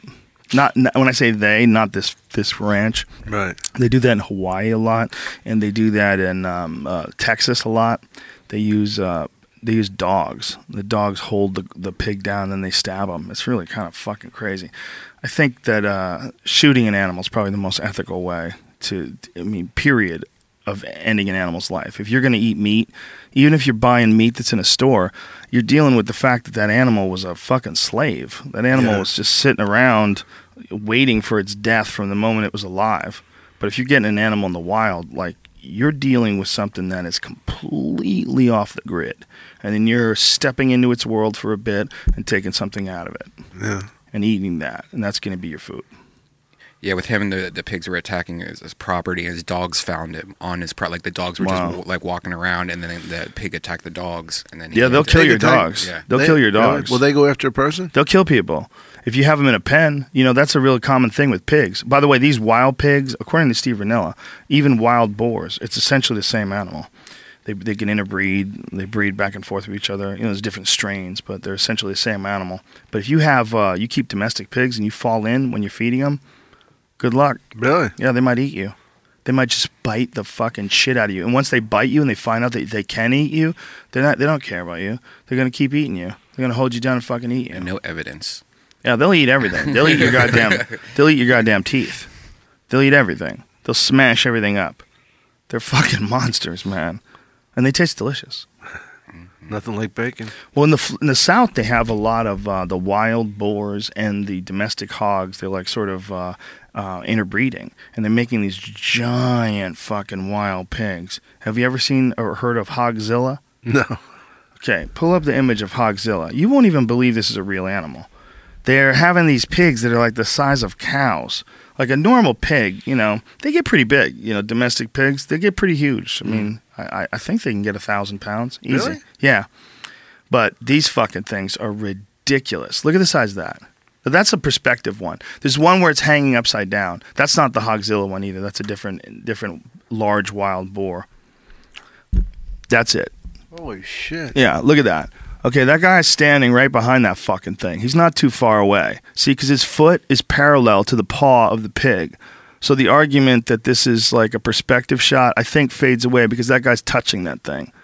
That's a big Now, is there a chance animal. you'd come across one of them? Where you going? No, no, no, no. Those are that's like a deep south thing. That's a Georgia thing. They've they've, they've had that in. Uh, That think- is fucking freaky, man. I think Georgia's where they've gotten the biggest ones. so that's because of a certain kind of breeding. They breed them, huh? Well, the the wild pigs and the domestic pigs are breeding, Uh-huh. and then uh, sometimes if if they get out, they can get really big. I mean, who knows what it could be? It could be that I'm just guessing, but it could be that someone fucked around with genetics. Look at the size of that thing. Jesus fucking Christ, Dom Irrera. That is a huge animal. Don't tell me it's fast too. Oh, they run. They Really? run. Oh, they run fast, and they're muscular as shit, man. Holy they're like shit. they're notoriously tough, but the flesh is really lean Imagine the and really good for you. Imagine the eulogy, the guy who got killed by a pig. It's not the first. People trying not to laugh. I wouldn't. I wouldn't think people would be laughing, Dom. I don't know what the fuck is wrong with you. It's just someone lost their life. Okay, look at that thing. Yeah, but to a pig. Look at that fucking pig.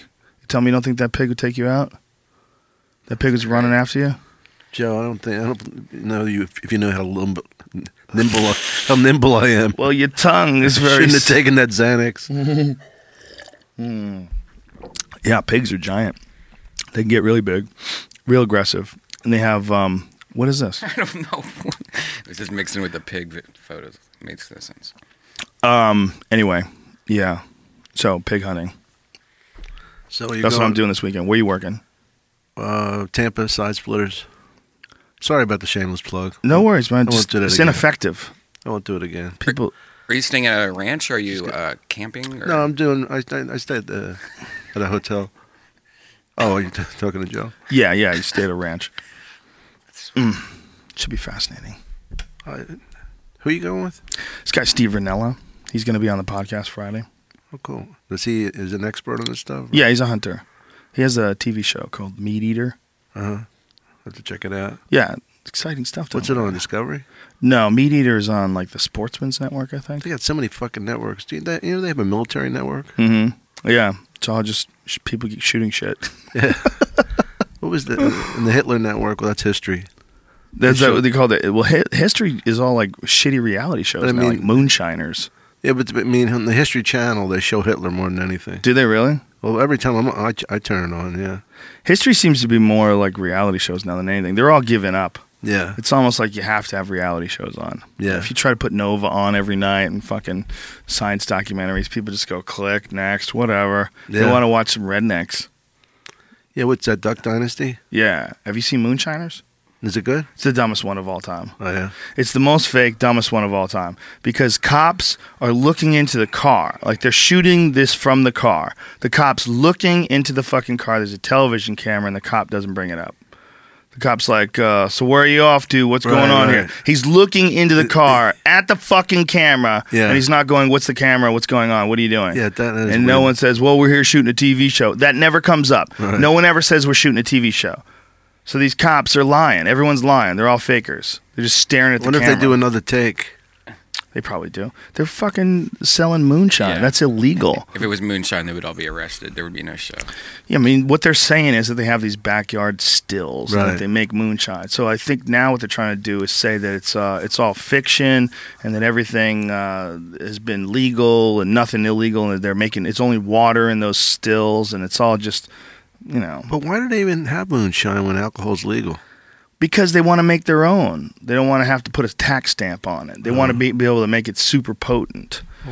You should be able to make moonshine just like you should be able to make beer. You, You can, can, make get beer. absinthe now, can't you? I think you can get absinthe in certain um, certain uh, dosages. Um, We're in Ireland, and Mitch Hedberg said to me, you know, he goes, he goes, Dom, he says, I'm, I've been sober all day. I go, oh, good for you, Mitch. Know, I love Mitch. And he goes, yeah, because I want to do absinthe tonight, and I want to see what it's like from zero to a 100. So the only reason he was staying sober was to see how fucked up he got on, you know, like uh, furniture polish, basically. this is not furniture polish. It's like alcohol. Absinthe is like Have you ever had it? Yeah, yeah, I've had it a couple times. It's weird. Is it too strong? It's a weird feeling. It's uh, it's like a cousin of drunk. It's like Yeah. drunk's next door neighbor. It's like You don't know, hallucinate, you're all partying in the same party, but there's a fence between them. No, there's no hallucination. It's just like being drunk. Yeah. It's just uh, a weird drunk. Tastes weird. It's like black licorice ish.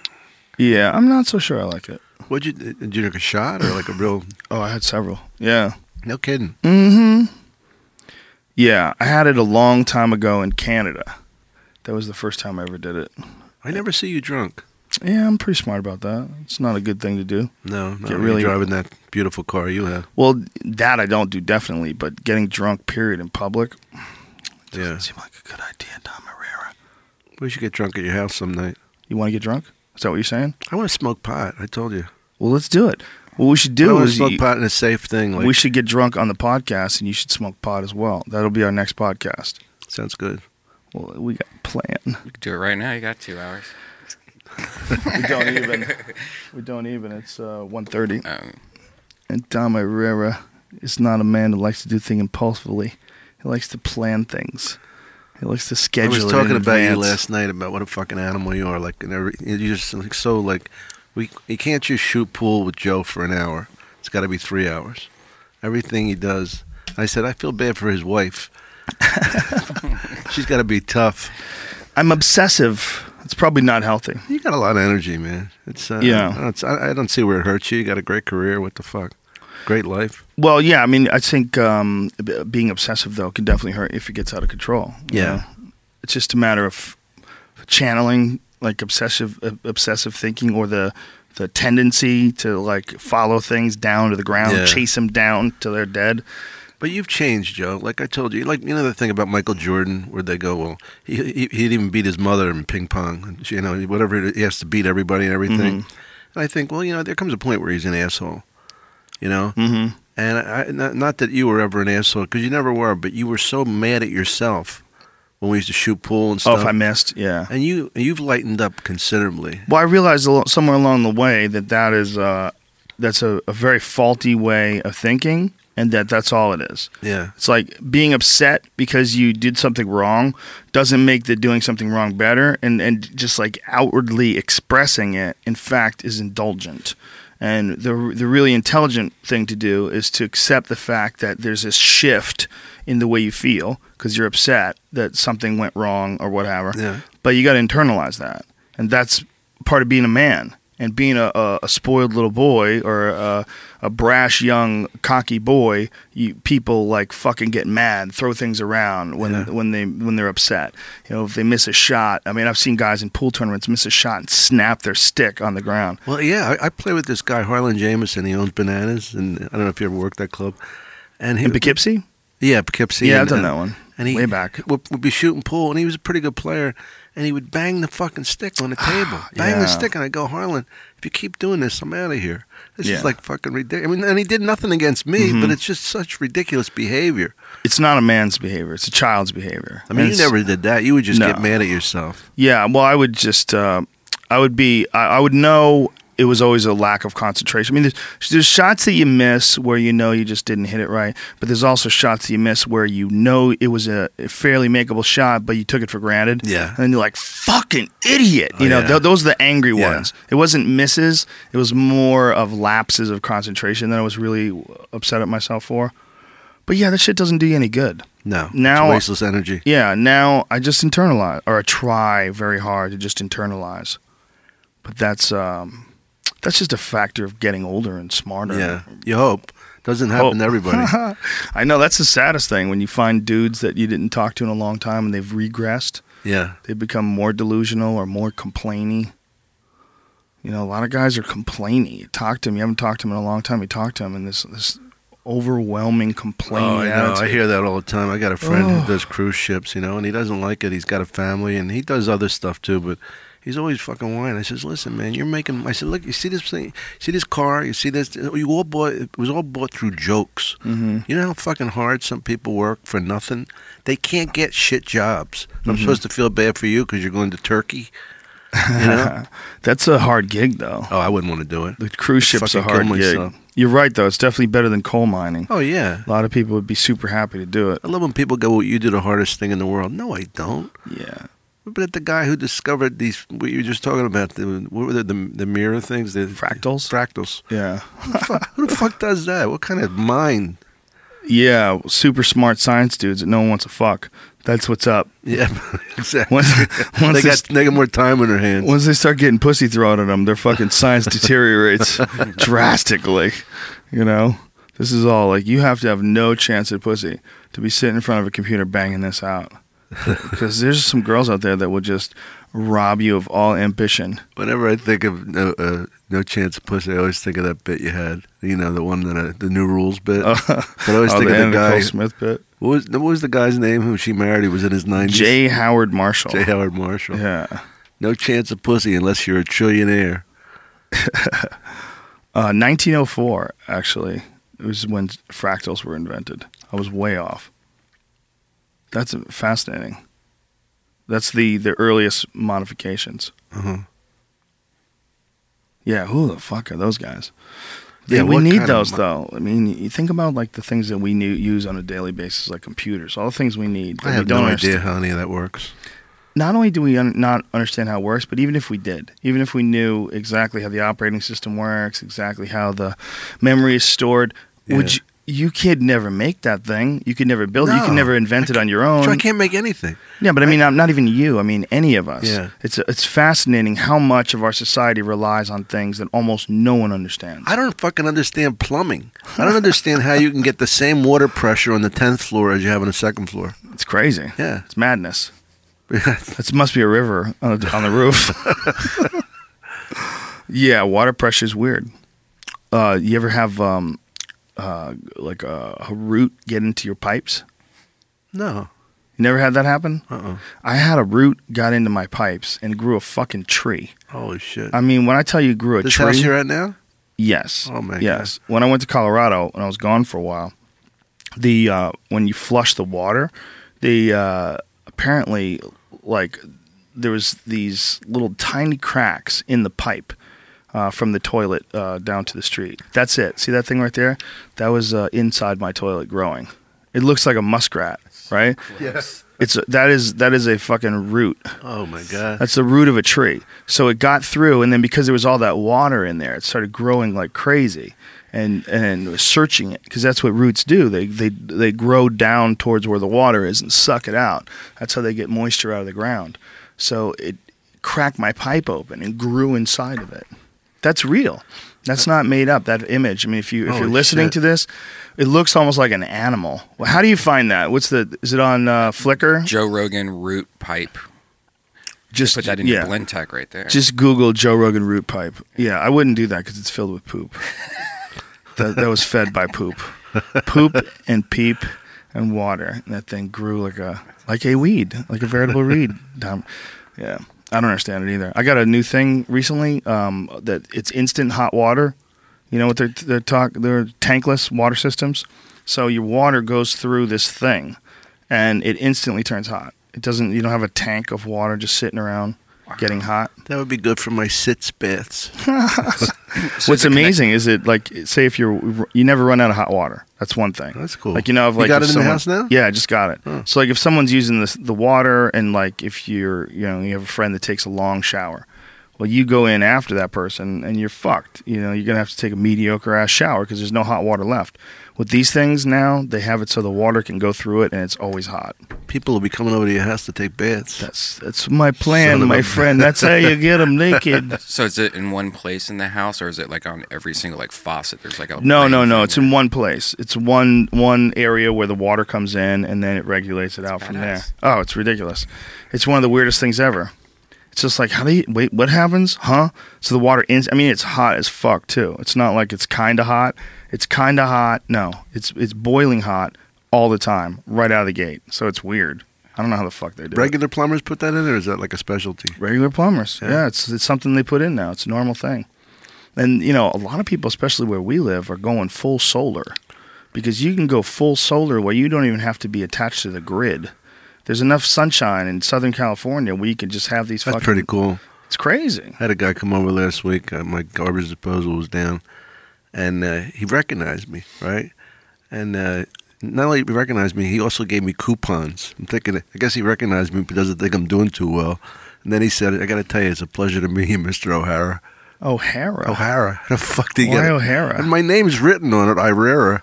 He just didn't look that. Well, he's just not good at pronouncing things. Maybe Irish. O'Hara, Irrera. Yeah, same shit. You could be a little black Irish. I had a woman call me Mr. Irene. Talk about lazy. I, I'll be up there in a second, Mr. Irene. Room service. She made a mistake. Don't get upset, Dom. I don't get it's upset. not worth it. I like talking it. I just turned into bits, Joe. I turned into comedy gems. But- And do you ever? Oh, come on. What about you? Don't start with me. And do you ever? Yeah, I saw you at the ice house. Yeah, You fuck killed. Billy Crystal. That's right. We just said it. Fuck Billy Crystal. Talk about throwing that in your memory bank and splurting it out an hour later. Bob Cal- Bob Marley's the nicest guy in the world. Oh, man. Billy Crystal giving him the cold shoulder. How dare you, Billy? I know. If Must have been on knew. his period. Must have had something. He's a little smug, I got to say. That's unfortunate. Yeah, he's had a beautiful career, man. He's fucking smug. Yeah. Yeah, well, you know, it's fucking, it's a lot of pressure. A lot of pressure on those guys. A lot of times they crack. Fuck him. They start buying into their own bullshit. Yeah. I think that's uh, the guys who don't are the guys who keep doing stand up. Because no matter what, no matter how funny you are, or how famous you are, rather, when you get on that stage, you have to be funny. They give you a couple minutes, but you got to be funny. Joe, I haven't been on stage since Friday before last. It's the longest in probably 20 years. Because of being sick? Yeah. Wow. But isn't that true? Like, that's how we do it. Like, a lot of people, folks don't know. Like, if you Every- take, five take a nights a month week. off or two months Oh, off yeah. or something like that, it feels really weird when you come back. You can't be a wise guy, crack, wise cracking Italian comedian with a hacking cough. Doesn't No. work, you know. That's that's why I couldn't go on. I mean, I could have made it. I've been on stage with fevers and torn muscles and shit, but the the cough fucking did me in. I only had to cancel one gig ever. Wow. um, as far as like a weekend. It was, uh, I think, maybe maybe when I was younger I did, but that I could remember like as a like a gig that I was supposed to fly out to. I think I think I was supposed to do the Stress Factory. Uh-huh. Pretty sure that was what it was. And I got Vinny the, Brand. I got the fever. Oh, I, got, did you? I had a flu. Ooh, it was bad. It was, it was one of those ones where it was like on Monday I canceled. I was like, there is no way. Yeah, Like, yeah. This is death. Well, at least you gave him that. yeah, it was bad. The fucking flu that's going around right now is a motherfucker, Deadly. dude. I've I've talked to some people that got it that like were fine, and then two days later they're in the hospital on IVs. Really? Yeah. Holy shit. They were showing in Houston that people were like, I think they were up to like 50 people have died in, from the flu. I'm sure it's old people and babies, but uh, Well, you know, if you fuck up, man, that's the thing about like being sick or um, not not not having a healthy body or healthy immune system. Like when you're not healthy all the time, like you're pulling all nighters, getting a couple hours sleep before you get to work, you're working all day and drinking coffee, and your immune system is fucking Yeah. getting chipped away at. If that is when it enters into your life, like you can die, mm-hmm. like you can die if you Yeah, yeah. if you're hungover and drawn out and fucked up, and then boom, you get hit with the flu. Holy shit, you can get jacked. I had so many people like bum me out. First they like act like they care and they go, "Oh yeah, you know." I said, "I said, I think I'm getting better." Yeah, he goes, "Yeah, a friend of mine had that. You know, last like three months." I said, oh, "Thanks. You know, it's good. Thanks for cheering me up." Just tell him his friend's a pussy. That's what I'd say. Fucking friends. Your friend's a pussy. I'm gonna be back in two days to smack him. three months. Get the fuck out of here. Kind of cold last three months. What's Well, it's not a cold anymore. yeah, it's an epidemic. Bronchial asthma. That's what you have now. Do you have asthma? I got something. That's this thing is. It's Diskus. I got to inhale it. You know what's good for asthma? Pussy. Stank up pussy. That too. The, What, ma- the uh, marijuana, weed? my friend. The marijuana. See, I is wish I could smoke right now, but I just don't know what would happen. I got to You'd freak drive. out, panic. Yeah. Yeah, you go into a tailspin. We'd have to be Thanks. pull you out of the corner. Are you allowed to do that with Xanax though? How does that work? If you're taking Xanax, you, I don't know because I never. I mean, Xanax is a tranquilizer. Oh, you might you might stop breathing. Xa- You know what Those Xanax feels like? Xanax feels like what you would think normal people feel like. No, It's not a high. It's just. I mean, I never take it enough to get high, but it's just like a relaxant. You know. hmm Just do some indicas. What's that? Indica's the downer or the weed. Like you know, there's an upper Oh, kind of it? weed and downer. See, you know, would there was a. I'm sorry, there was a the article that said that that's bullshit.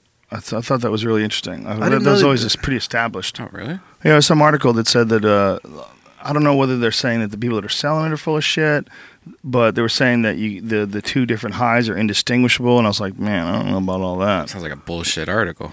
Well, it seems like you're not getting high enough to really. You you'd have to do it and get a. It's like a sommelier can tell the difference between uh, The finer wines. merlots and Yeah. cabernets like right off the bat. Right. They can just tell. I can't tell. I don't know what the fuck the difference is. I had, I had no idea there was a, a pot that was a downer. Well, that's what most people think of as for pot. They think of OG Kush. They think of like weed that just makes you chill, dog.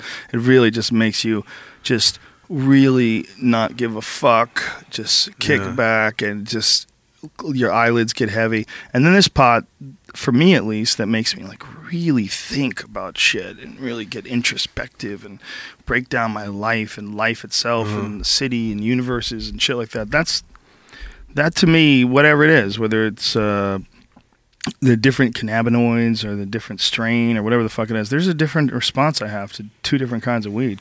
Absolutely. But I don't know. I don't know. Mean, maybe uh, maybe I'm wrong about it. Maybe I'm wrong about the uh, the way the the mechanism is working. I just know when I get good stuff. Well, what fucked me up was I had no idea that it took a while to hit you. Xanax. No, pot. So when I first smoked, this is why I had such a bad experience. I just kept smoking joint after joint. like, you know, in, in a half an hour, I smoked, like, I don't know, three or four joints. It was just like, you Oh, know. my And these guys are going, holy shit, look at him. And I'm thinking, and I did this with Southern Comfort once, and I almost died from alcohol poisoning. Because I just, cause, like, I just like, you know, it's like getting the crowd behind. Like, you know, Where were you? The pot? Yeah. I was at the University of Pennsylvania. Uh, we had an apartment down there in Philly, and just with a bunch of guys fucking around. Whose pot was it? I don't know.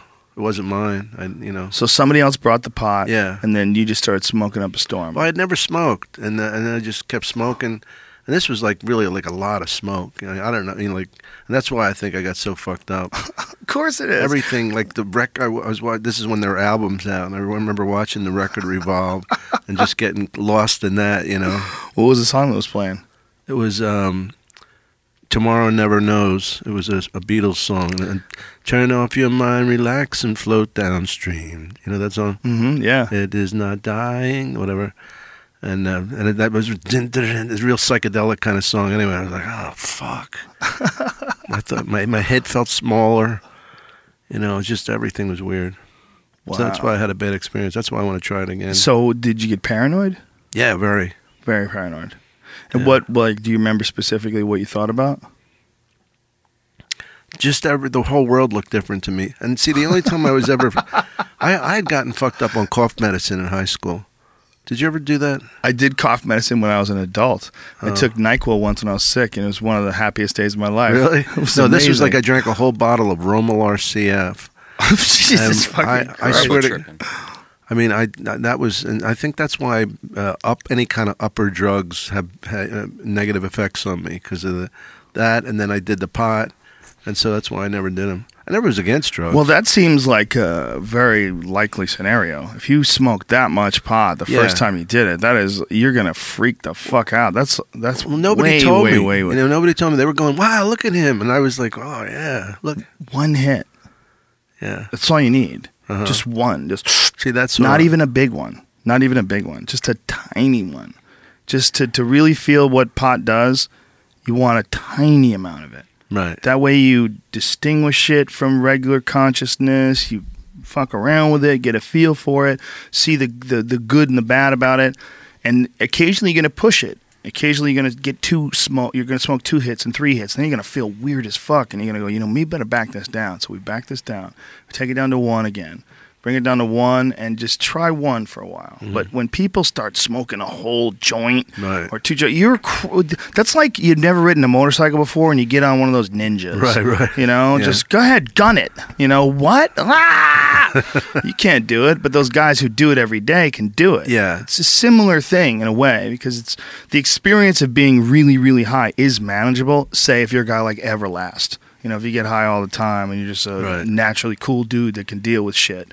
But if you're a guy who's never gotten high before, like that can Yeah. fucking be terrifying. Yeah, it was terrible. Terrifying. It was. It was terrifying. What were you thinking about when you said the world just didn't look the same?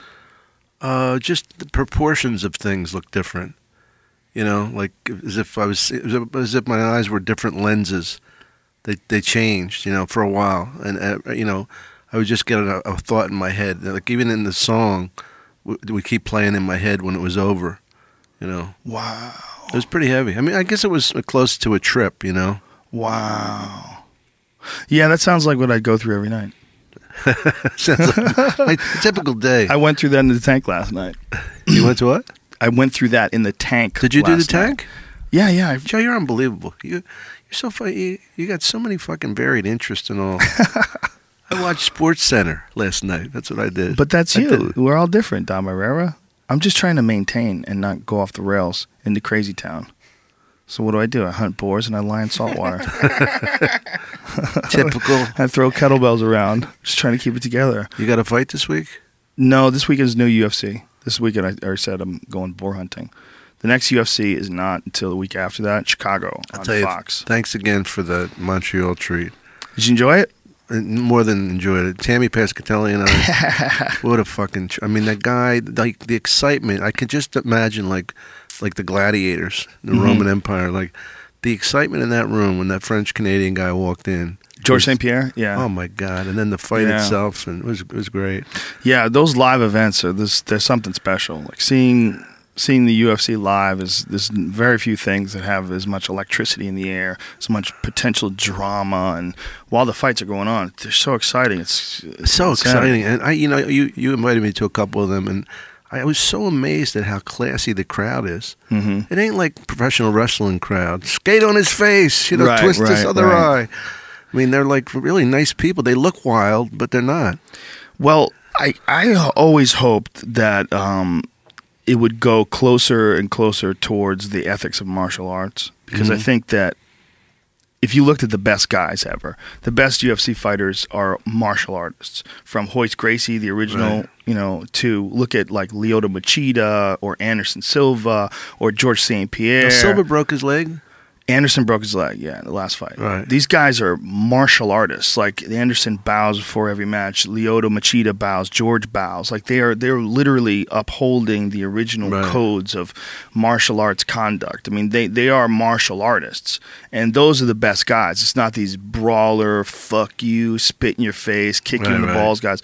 Those guys are not the the, the the champions. The champions adhere to this sort of philosophy and principle of of, of excellence Right. that I think you you kind of have to have, and the the people that are attracted to that, there's going to be a bunch of knuckleheads in the audience. I mean, it's unavoidable. You get eighteen thousand people, you're going to get a few dozen crazy people for sure. There's Of no way around. You it. get that in any game, in baseball. You know. But overall, I think that what the fighters project, that they project a level of respect and a level of uh, discipline and dignity, that uh, the audience, they, I think they take that in. I think they appreciate it. Whereas when you're watching the WWE, you know that it's scripted. It's Yeah. it's a wild, crazy event, and it's fun and it's entertaining, and there's acrobatics, and you know those guys like They're the real Rock. The Rock is a serious athlete. So Oh, is yeah. Brock Lesnar. He's a serious athlete. Brock Lesnar was pretty successful in the UFC for a guy that didn't have any MMA fights to speak of other than one before he entered into the biggest stage on earth as a fighter. Wow. I mean, he's a ballsy motherfucker. Yeah. You know, so no disrespect to the wrestlers or anything like that, but one of the reasons why the audience will act like that because they, they could feel it. It's not real. It's all horseshit. They're Yeah. just they're they're like trying to suck excitement out of out of the air. But don't you think there's certain people that believe it's real, no matter what you tell them? Hundred percent. Yeah. I talked to uh, a guy from uh, Abu Dhabi who was uh, telling me that his friend absolutely believes that it's real, and he cannot argue with him that it's not. And he was so frustrated he didn't know what to say. My doctor thinks all professional football is rigged. Really? I go, how the fuck can they get to all these Oh, guys? that's hilarious. He says, look, I'm listening. He goes, you're going to tell me that, you know, Brady couldn't throw a pass? And I go, I don't know, but how do they get to the center? How do they get, you know, it's like, it, comes, it becomes a point where it's just paranoia. Some people don't like the wool pulled out o- over them, you know, pulled Yeah. over their eyes. So they uh, they like to look for it in everything. Uh, these motherfuckers are all in together. Yeah, right. After UFCs, all the time I'll get tweets like, "Yeah, you know, it's a fucking fixed fight. Yeah. that was a bullshit fight. That fight's fixed, and you know it." Well, fights can be fixed. I mean, They certainly you can. Fights can be fixed. Basketball games with Mhm. refs or, or a guy who misses foul shots at the Mhm. end, you know. But when you get to a whole fucking football team, it's 22 guys plus Mm-hmm. refs. I mean, you know, come on. Well, the thing about basketball is you. Uh, I mean, th- they have absolutely proven that referees have been involved. Oh yeah. They've they've they've proven that they've shaved points. Yeah, they've yeah. proven that people have done No, some there was, shady there's a guy who just got out of jail for that. Yeah, the referee, right? Yeah, and I had a friend who um, who was a ref. They did this. I thought it was so classless. They would get first class tickets and, and sell them back, get cash them in, and get coach tickets and, and pocket the money. Huh. That's that's kind of fucking low life. That's you know? kind of sleazy. yeah. That's you know, it's not living your life either. What are you doing? it's sitting first class. Fuck it. You know, you didn't have the, the ticket before. But I think you should be allowed to do it. I don't see a problem with it. I feel like uh, if you're the one who uh, wants to sit and coach and you want, you would rather have the money. I feel like you should be able to do that. I just think it's a lack of class. So It's a little sleazy, but no, you know what? I take that back. I don't even think it's uh, a little sleazy. It's like take, some people like to I be take humble. They umbrage wanna- with you, Joe Rogan. How dare you, I- Irrera? They uh, some people don't mind coach. What if he's a little tiny guy and he gets a window seat and he just kind of curl up? I mind coach. You do, you do. Fuck. Oh, I don't sit see, coach. so that's for you, it drives you crazy. my that feet these can't go back there anymore. Can't do it. It's the only thing about I, I just don't give a fuck. I always fly for. I paid more for my ticket to Australia than I made. I did. I did. I, I worked two weeks. I made less money. I just didn't give a fuck. I wanted to fly first class. That's hilarious. That's hilarious. That is a, a, a total Dom Irrera move. Oh, my agent gets such a kick out of it. oh, that's so funny. Well, that's. Uh, but again, I hate to say this, but that really is why you're so funny. Still, it's like you, there's a. You know, we were just talking about it the other day. Me and Tripoli. We're talking about how uh, a lot of comics that we liked back when we started, you know, they kind of sort of drift away from it. You know, like even the greats, like look at Steve Martin. He doesn't do stand up Yeah. anymore. He stopped a long time ago. You know, Robin Williams like will occasionally do stand up.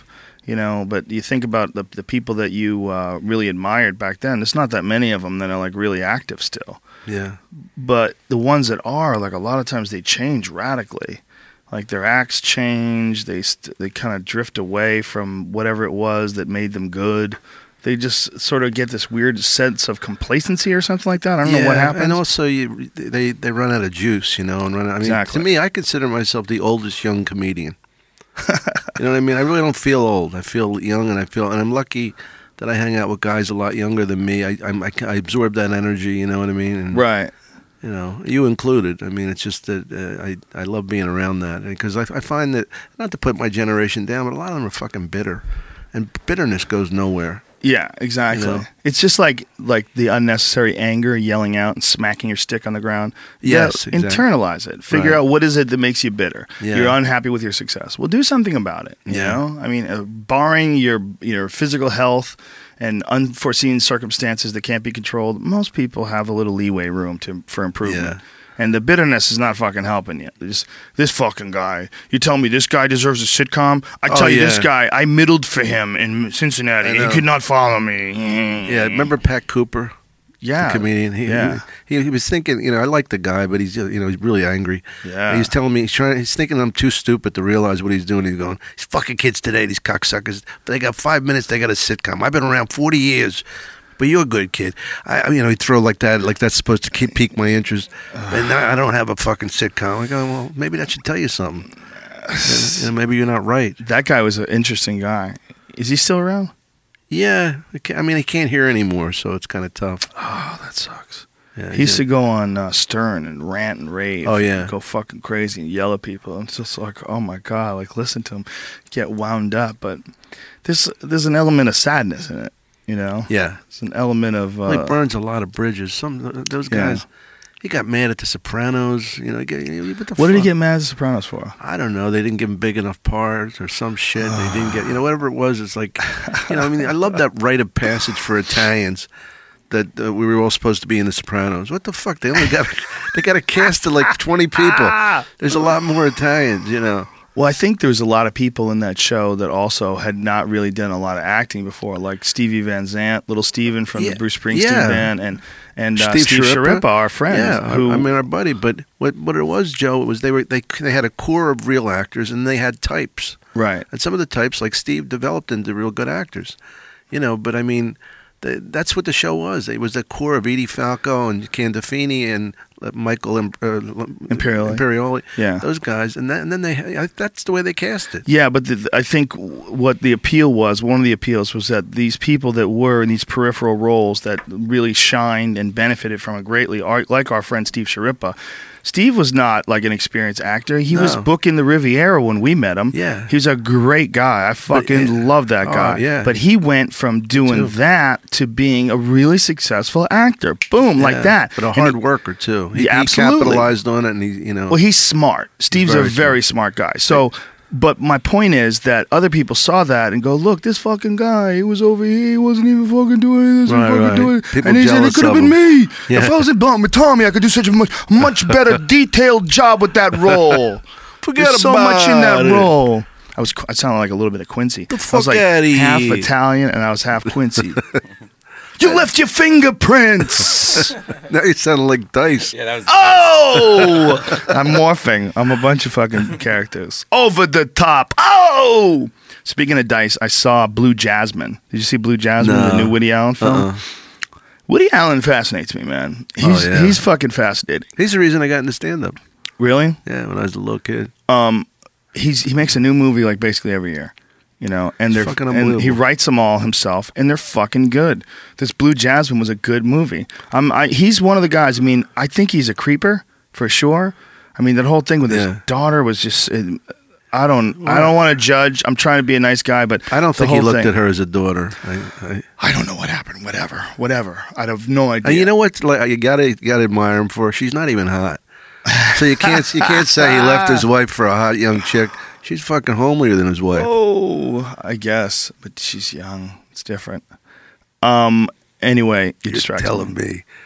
Yeah, what was I saying? About Woody oh, Allen. So his movie. So I saw. This is how I got a, my Woody Allen resurgence. I saw Midnight in Paris. Did you see Uh, that one? Yeah.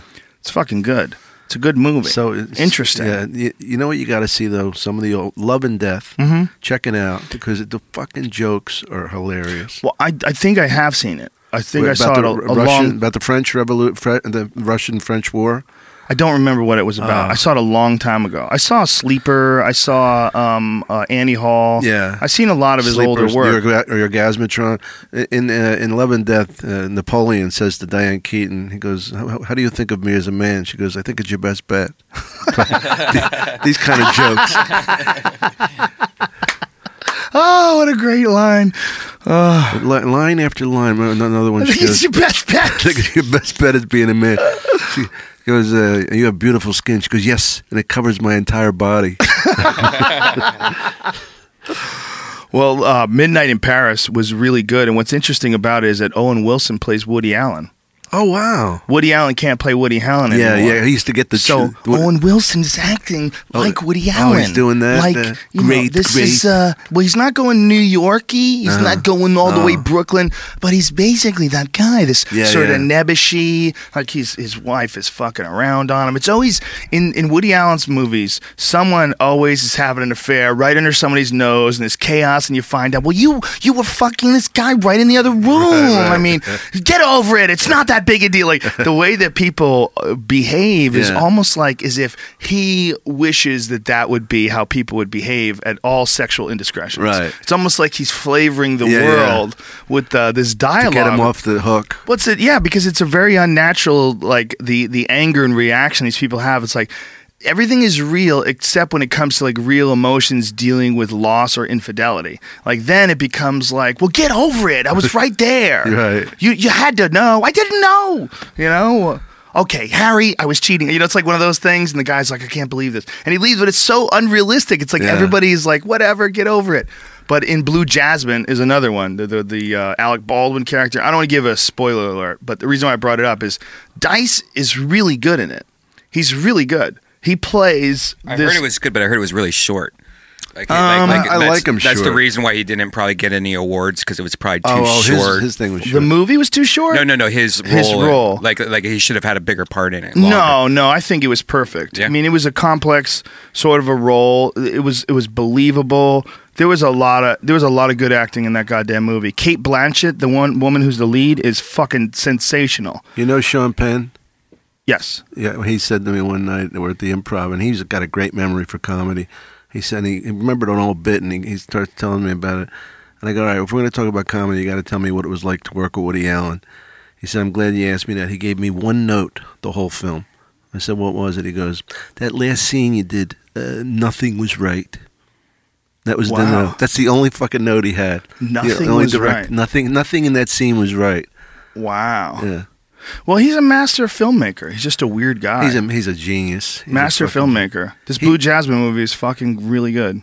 I'd have to say he's the best writer, and and then Larry David for comedy. To, Mm-hmm. Well- in, in my in my opinion, you know, You mean like joke writing or s- TV just writing? comedy TV writing, just comedy, I mean, movie and well, film. Larry obviously ca- has not made the graduation to, to film like what he what he did. He shouldn't. His stuff is so good and curb your enthusiasm. Just don't fuck with it. Yeah. Leave it right there. Let him do whatever the fuck he's doing. Let him make that exactly how he's making it. Don't wa- touch it. Leave I it alone. I watched a Seinfeld episode last night that with the man's ear, Mhm. the bra for men. Remember Right, that one? right. The, the bro.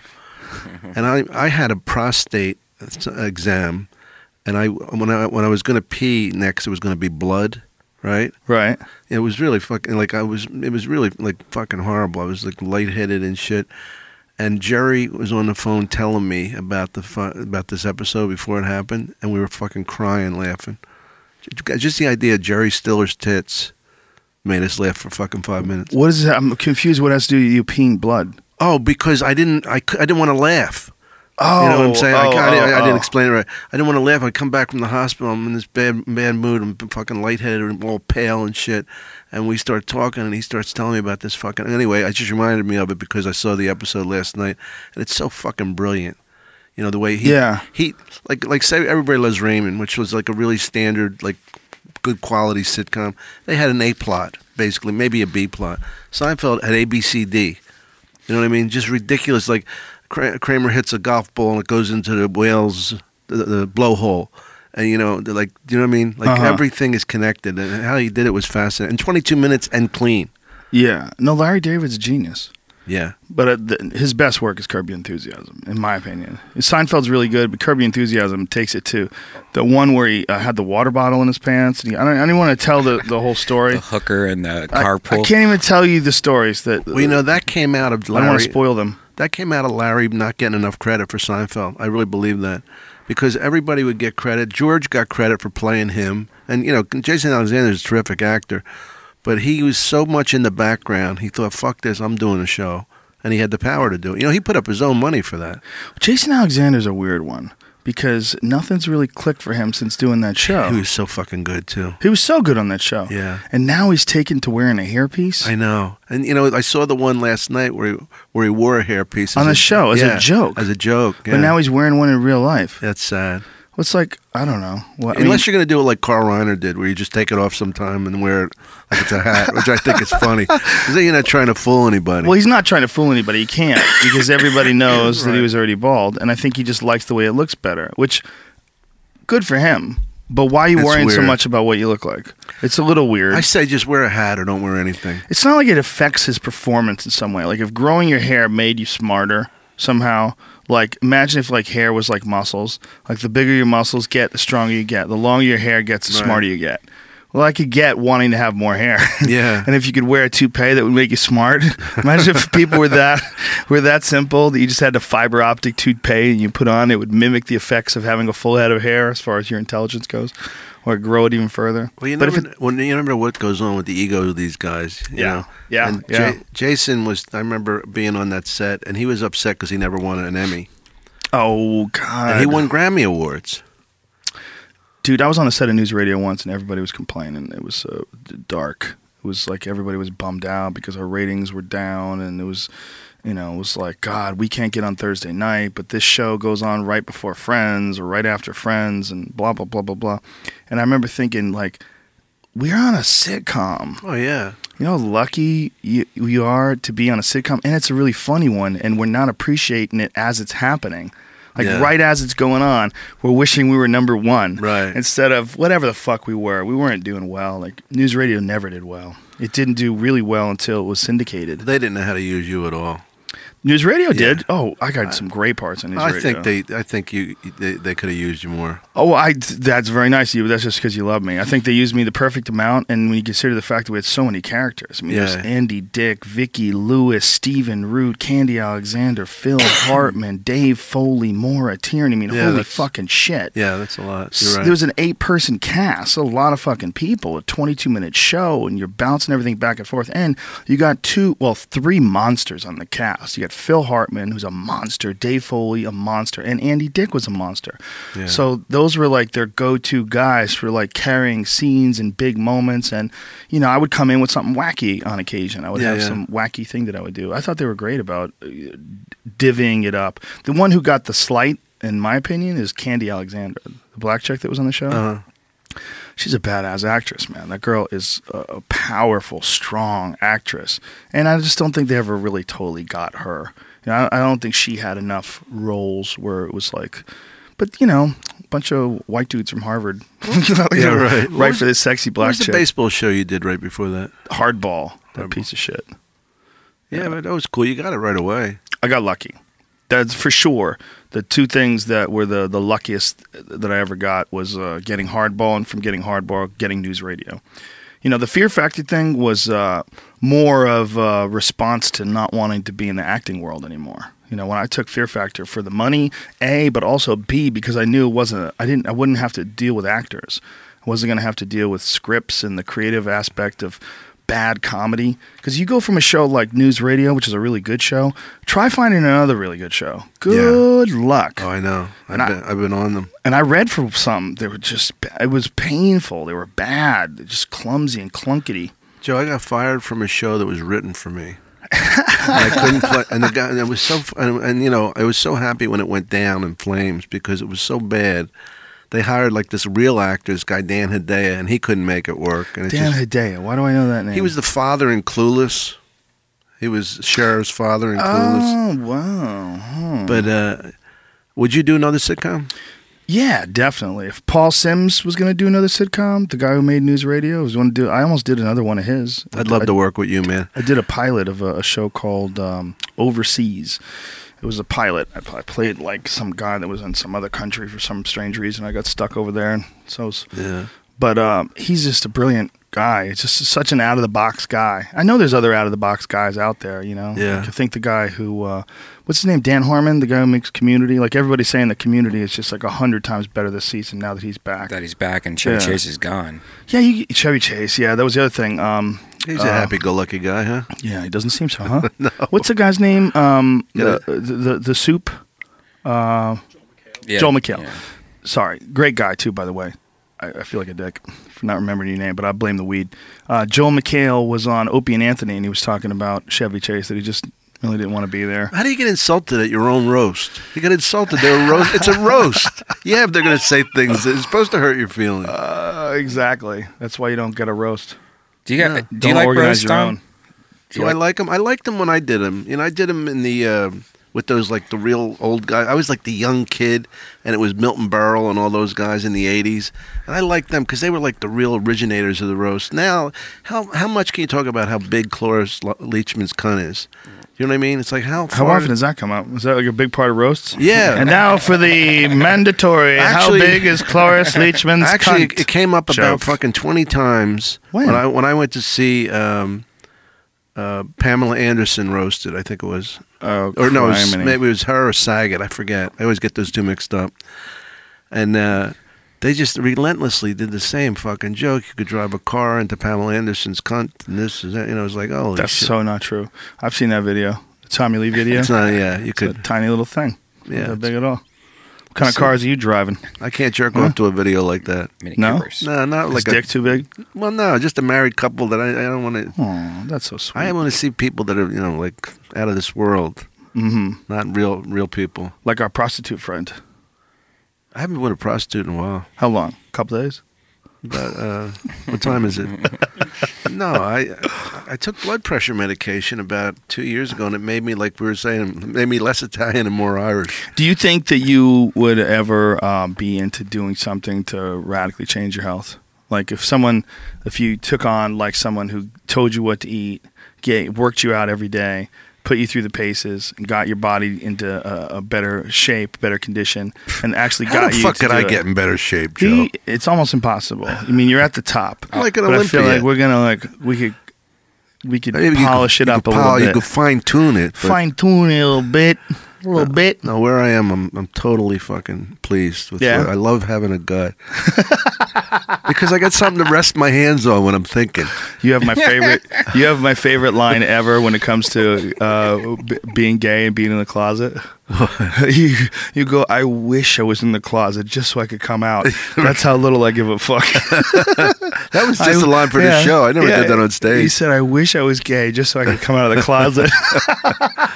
Something exciting. Look at Todd Glass. He got more press on that. Fucking Ellen, it made her career. Well, I'll tell you what. When Todd Glass came on the podcast, he real I, that is the first time I had talked to him in person since uh, he came out. I guess you're supposed to say. Yeah. He seemed so relieved. yeah, yeah. And he was so relieved that he could come on the show and we got barbecued. Uh, He was so relieved that we could all do that together and Uh, be giggly and silly, and yeah. he wouldn't have to worry about feeling like he was being attacked or, Right. or that he was hiding something. That's a big thing for those guys, man. Yeah, yeah. Or for those girls or anybody who's hiding something like that. You know, no one should care, man. No one should care. You should be able to tell people that you're into dressing like a girl. You should be able to tell people that you like to fuck guys. You should be able to tell people whatever the fuck it is. Who it doesn't make an matter. uglier fucking girl than you or I? You, Me, I You- would be. I would be my fucking jaw. you would be a little bit uglier than me as a Yeah, girl. a little bit. You'd, A little bit more You would be a little bit hotter chick than me. That's the way I like to think of it. But uh, Like, if I was gonna go to a, a, a, a girl to get a hand job, I might go to you. uh, Because soft I, hands. I would think, yeah, soft hands. You got the lips, Joe. And there's a lot of like, there's a, I'm not blowing anybody though. That's where I draw the line. Even if I was a gal. Not even with condom. But if I think No. if- blowing someone with a condom is just like fucking shaking their hand through a window. You know, come on, what's going on there? You know, you know, you put your hand on the glass. You're not really shaking hands. You know, someone's just going up and down on your dick when there's a condom on it. like, what is that? That's so No. strange, weird barrier between you and pleasure. And we need that because people have diseases in their mouths and their dicks. Blah. We're gross. people are gross or fucking gross diseases. There was this hooker. She's a porn.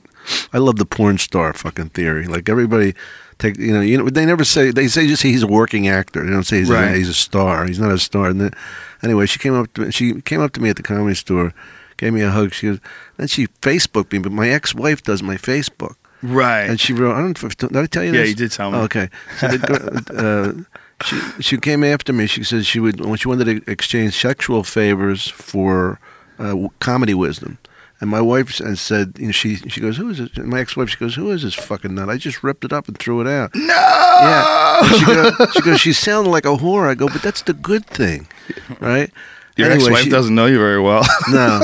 Anyway, she did get in touch with me. yeah. And, but you know what? She was so fucking annoying about comedy. It turned me off. really? Yeah, because she wanted way more comedy than I wanted anything from her. Well, when And someone then I saw her in a lesbian video. when Sorry. someone wants to g- learn how to do comedy, there, you know, there's a few things you could tell them, but there's very few. Yeah. The real thing that they need to do is go on stage, go on stage a lot, and and chop it down yourself. Minimize the amount of words you use, maximize the impact of those words, figure those things out, and fi- find out what it is that's funny and unique about you. Listen to yourself. There's a few things you can tell someone when they want to go over individual bits with you. They basically want you to write their act, and that happens to a lot of boyfriends. I mean, that's a it's it's a it's a joke that I've heard used on several different comedians that are female that wind up dating men that are also comedians, and the men start writing their acts. I mean, we know guys who have done it. It, it happens all the fucking time, and you know that's not as fun. That's that's that's weird. That's a weird get. But it's see. But then there's cases like Tom Segura and Christina Pazitsky, where I'm sure they go over bits with each other, but they go over bits as peers. You know what I'm saying? Yeah, like yeah. Tom's not rewriting her act. She's not rewriting Tom's act. They're both hilarious. That's very rare, yeah. Yes, but that's ideal. You know, like that's why I love when something like that happens because people always like to use that uh, that thing like that s- standby cliche that two comedians can never be husband and wife and and be happy. Two people that are you know in the same pos- position, the same sort of occupation, they would just wind up fighting each other. Tom and Christina get along great, and they're both fucking great. They're both really funny people. They're like you see them together, they're laughing together, and they're always laughing with each other, and like they enjoy each other's company, and they're both really good. It's so rare when you see something like that. It's so awesome Yeah, I to think see. that's the aberration. I don't think it's normal. but it's possible. It's It's it- possible. it's totally possible. That's what I like. I But like that- that it's possible. That ruined my marriage, yeah. the competition, yeah. Because like I was getting hired for Saturday Night Live like 1980 and I got like 3 episodes. It, it's a long story. It's not even worth it. You sound like Bryan Callen right now. Oh, do I really? No big deal. It's just like the greatest comedian of all time. Sean- no, no, I didn't mean it like that. I just meant the story was too. I meant the story was actually too long. But anyway, she would come. I'm I'm not on the fucking show, and I'd come home. She goes, "Did you mention me to them?" I go, "I'm not." I said, no. well, "Mention you. I don't even have a fucking voice. I don't Oh even have an agent." God. You know, so that was that really kind of ruined a lot of things. Yeah, that's rough. Ooh, did you mention me? I had a friend who uh, got a part, and his girlfriend started crying immediately, and it's like, when is something going to happen for me? Oh no. It was it was so it was so uncomfortable to be around. Yeah, It that's. was, it was she was doing it like in front of me, and I was like, okay, uh, She was crying in front of you. oh yeah, yeah. He he he goes, guess what? I got the part, holy and shit! she starts crying. Like, when is something going to happen to me? I think for some people, they're just not cut out for the pressure of of like trying to audition and go after things. Like one of the things that people point out is how crazy actresses are and actors are. Yeah.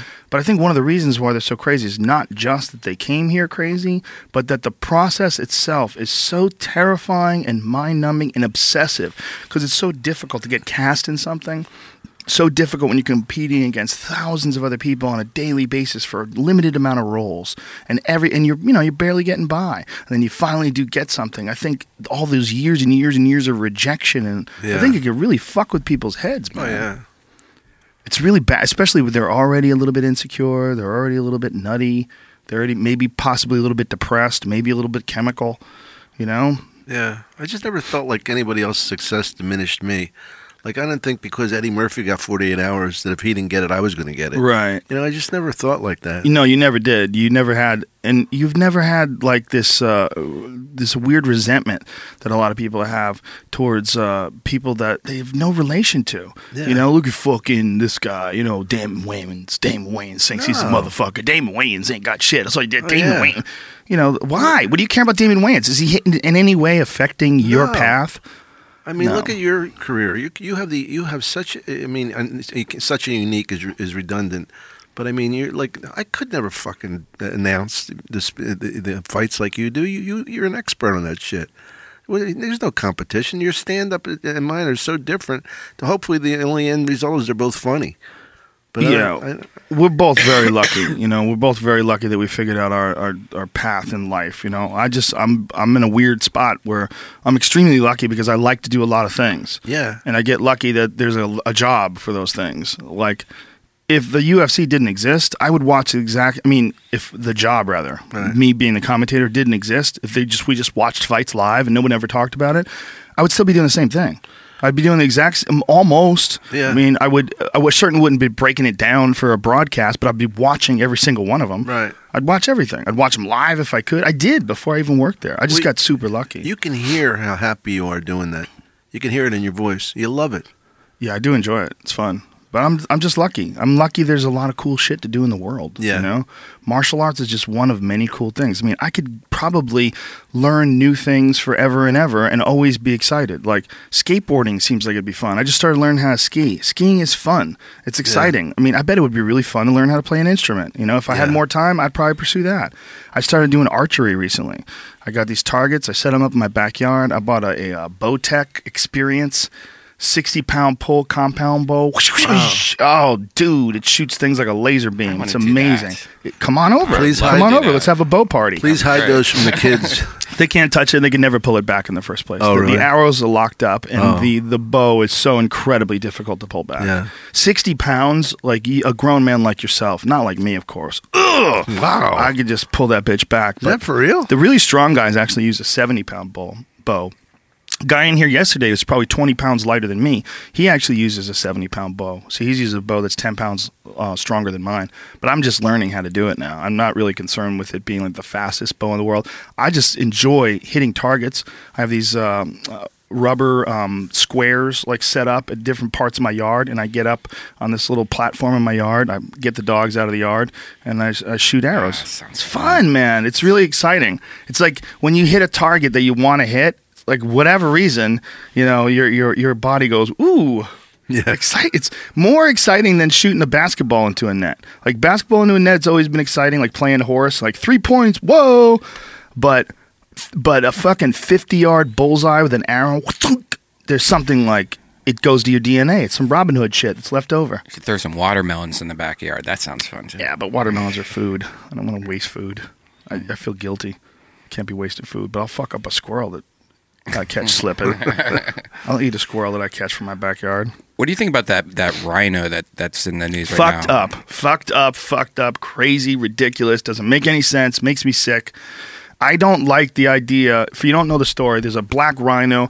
They auditioned, they auctioned off uh, a right to hunt this black rhino, and the the winning bidder paid three hundred fifty thousand dollars to kill this uh, endangered animal. Oh, that's fucked up. And because of that, a million dollars is going to go to the preservation of the black rhino. I think that's ridiculous. I think that guy's an asshole. I don't care if that money goes to the preservation. What this guy should do, if he's really concerned, this guy, this hunter, is go hunt with a camera, God damn it. Go get a really good close up photograph of this thing and know that you could have killed it. Know you could have killed it. You don't have to kill. And then while you're there, go shoot some shit that you can kill. You're in Africa. Go shoot some wild buck. go shoot some uh, warthogs. Go shoot some things that the locals will eat. Yeah. You know, and then it actually benefits the people there. If you go to Africa, like I, I saw Matt Hughes, who's a former UFC champion, one, one of the greatest uh, mixed martial arts fighters ever. He's also a big hunter, and he went to Africa with his son, and he took all these photos of them uh, shooting these animals, and people just were all up his ass. They were just shitting all over him and telling, you know, he's an asshole, and he's not even eating that food. These are trophy hunters. He shot so many animals. What they don't realize is when you go there and you do something like that, they take the money that you use to, to pay for your trip, and that money goes to preserve these animals. Mm-hmm. Then the meat from hunting that animal goes to feed these local villagers. Like they get very happy. Like they're excited. They get all this lean, they don't have guns, and so they get all this lean protein free from these hunters, and they get it every day because every day they're bringing in new hunters, and every day they're harvesting new animals. Mm. Like people don't like it because they feel like it should be a direct relationship. You should shoot a deer, then you eat the deer, or give some of the meat out to your friends, or something Right. like that. Which I kind of agree with. I don't want to be the guy that's like going somewhere to kill animals for a, a bunch of different people. But if you did, that's actually a very selfless thing to do. Yeah. I mean, he's enjoying the hunting aspect of it, but he's also donating all these all this meat to, to, to poor people. But nobody wants to see it that way. Everybody has this black or white thing when it comes to animals. Either you love animals and respect them, and you don't shoot them, or you hate animals and you're a fucking evil person. Even if you both have the same diet. I mean, the idea that someone would want to kill that thing when we know there's only like a few thousand of them left, that's fucking crazy. You know, they, I, I hope somebody steps in, and I hope, I mean, really, that's something that the president should talk about. The president should have a fucking joint conference where he talks about SeaWorld and killing black rhinos. And, be, and just say, what, what would we do if someone came here from, look at, they sawed off the horn. Oh my God, that's fucked, man. You know why, right? Yeah, because Chinese dudes think that it makes your dick hard. Boner pills. Yeah. They haven't figured out Really? Viagra yet, I guess. You know, no way rhino horn is as good as Viagra. By the way, you know what rhino horn is? It's hair. You're eating hair. Yeah, that horn is hair. It's thickly knotted hair that, that grows into a point. Yeah, it's not like an antler. Like this deer antler here, this antler falls off every year, and you find them on the ground. They're called sheds, and they grow every year, and then, you know, they, they butt heads with those things on. That's how they I've used to spar. Well, that's not the case with a rhino. With a rhino, it's actually hair. It's like the same thing that fingernails are made out of. Uh-huh. It's like keratin. Kind of crazy shit, man. But the, the idea that anybody would pay to do that, like, don't do it, man. Don't fucking kill rhinos. These aren't in da- they Like, there's been an argument against killing elephants, but and there's certain areas of Africa where they have an overpopulation issue with elephants, and they've taken to assassinating elephants. They've taken to hunting them, and it's really freaky because they're bringing in hunters. And there was a TV show on the other night where this guy went to Africa and just snuck up on an elephant and shot it in the fucking head, and it doesn't seem right. It seems fucked up. Did you ever play with ivory balls? No, no, Bull. never played ivory uh, balls. I but did. They gave the food to the villagers, and they were saying it's the, a year's food for Oh, these that's people. cool.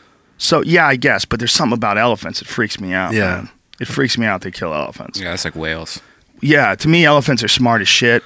They recognize each other when they haven't seen each other in 20 years. Did you know that? Really? Yep. Well, It's that, like that's the whole memory thing, then, huh? yes, Yeah. yes. Well, they have really good minds. Their minds are they're much more complex than we ever thought. They can, uh, in fact, they can create art. You can teach an elephant to use a paintbrush, and they can draw themselves. Really? You never seen that? No. Oh my God! Wait do you see this. I'm going to show you something you're not even going to believe it's real. It's an elephant painting himself, and when you see it and how good it is, it's like what my five year old would do. It's like a five year old human. I don't know if that represents like the same uh, if that's the same intelligence as like a small child. But god damn it, it seems like there's something really serious going on behind the scenes there. They're able to draw themselves, Dom Irrera. They're able to like pull pull ahead because this is a long ass video. But look at this. He's using his and you would think, okay, this is bullshit. This is fake. No, he really is. He's using his own trunk and he's trying to draw what he sees. Look at he's drawing tusks, Dom Irrera. He's drawing the legs. It's like perfect, like how he got it perfect, like the line. incredible. Incredible. Yeah. That's an intelligent animal, and in my opinion, hunting that animal should be. I look how good that is! God damn it! That's insane. That should be the last resort. Is this for real? Yes, it's for real. Holy shit. It should be the last resort when it comes to preserving these animals. That, that's that's ridiculous. What they should do is figure out a way to either move them to areas where their populations have drastically decreased, or find some way to give them some food that makes them uh, less likely to get pregnant. I mean, who knows what strategies they could come up with? But shooting them seems really sad to me. yeah, it's amazing. That's super smart. That's smarter than a wolf. Okay. That's unbelievable. Yeah. I mean, that's the argument against killing wolves is that they're smart and they're very much like dogs and, you know, but that's way smarter than a fucking wolf. That's smarter than a monkey, man. That's smart as shit. How smart are these goddamn things? fucking cool. Yeah. It's interesting to me. Look, how- watch you do it. This is not bullshit. Look him do it. See, now you can see his, the actual full elephant. Look at this. I mean, this is utterly incredible. Utterly incredible. It's not every elephant in this camp can do like this. It's amazing. Wow. Yeah, I don't know, man. And look, he the, even put the the relationship, the relationship between you gonna die. No, The relationship that we have between other animals is a very strained one. It's very strange how we, because we have some animals that, that we use for food, and some animals that we decide to use as a resource, and you know, it's it's all very cruel.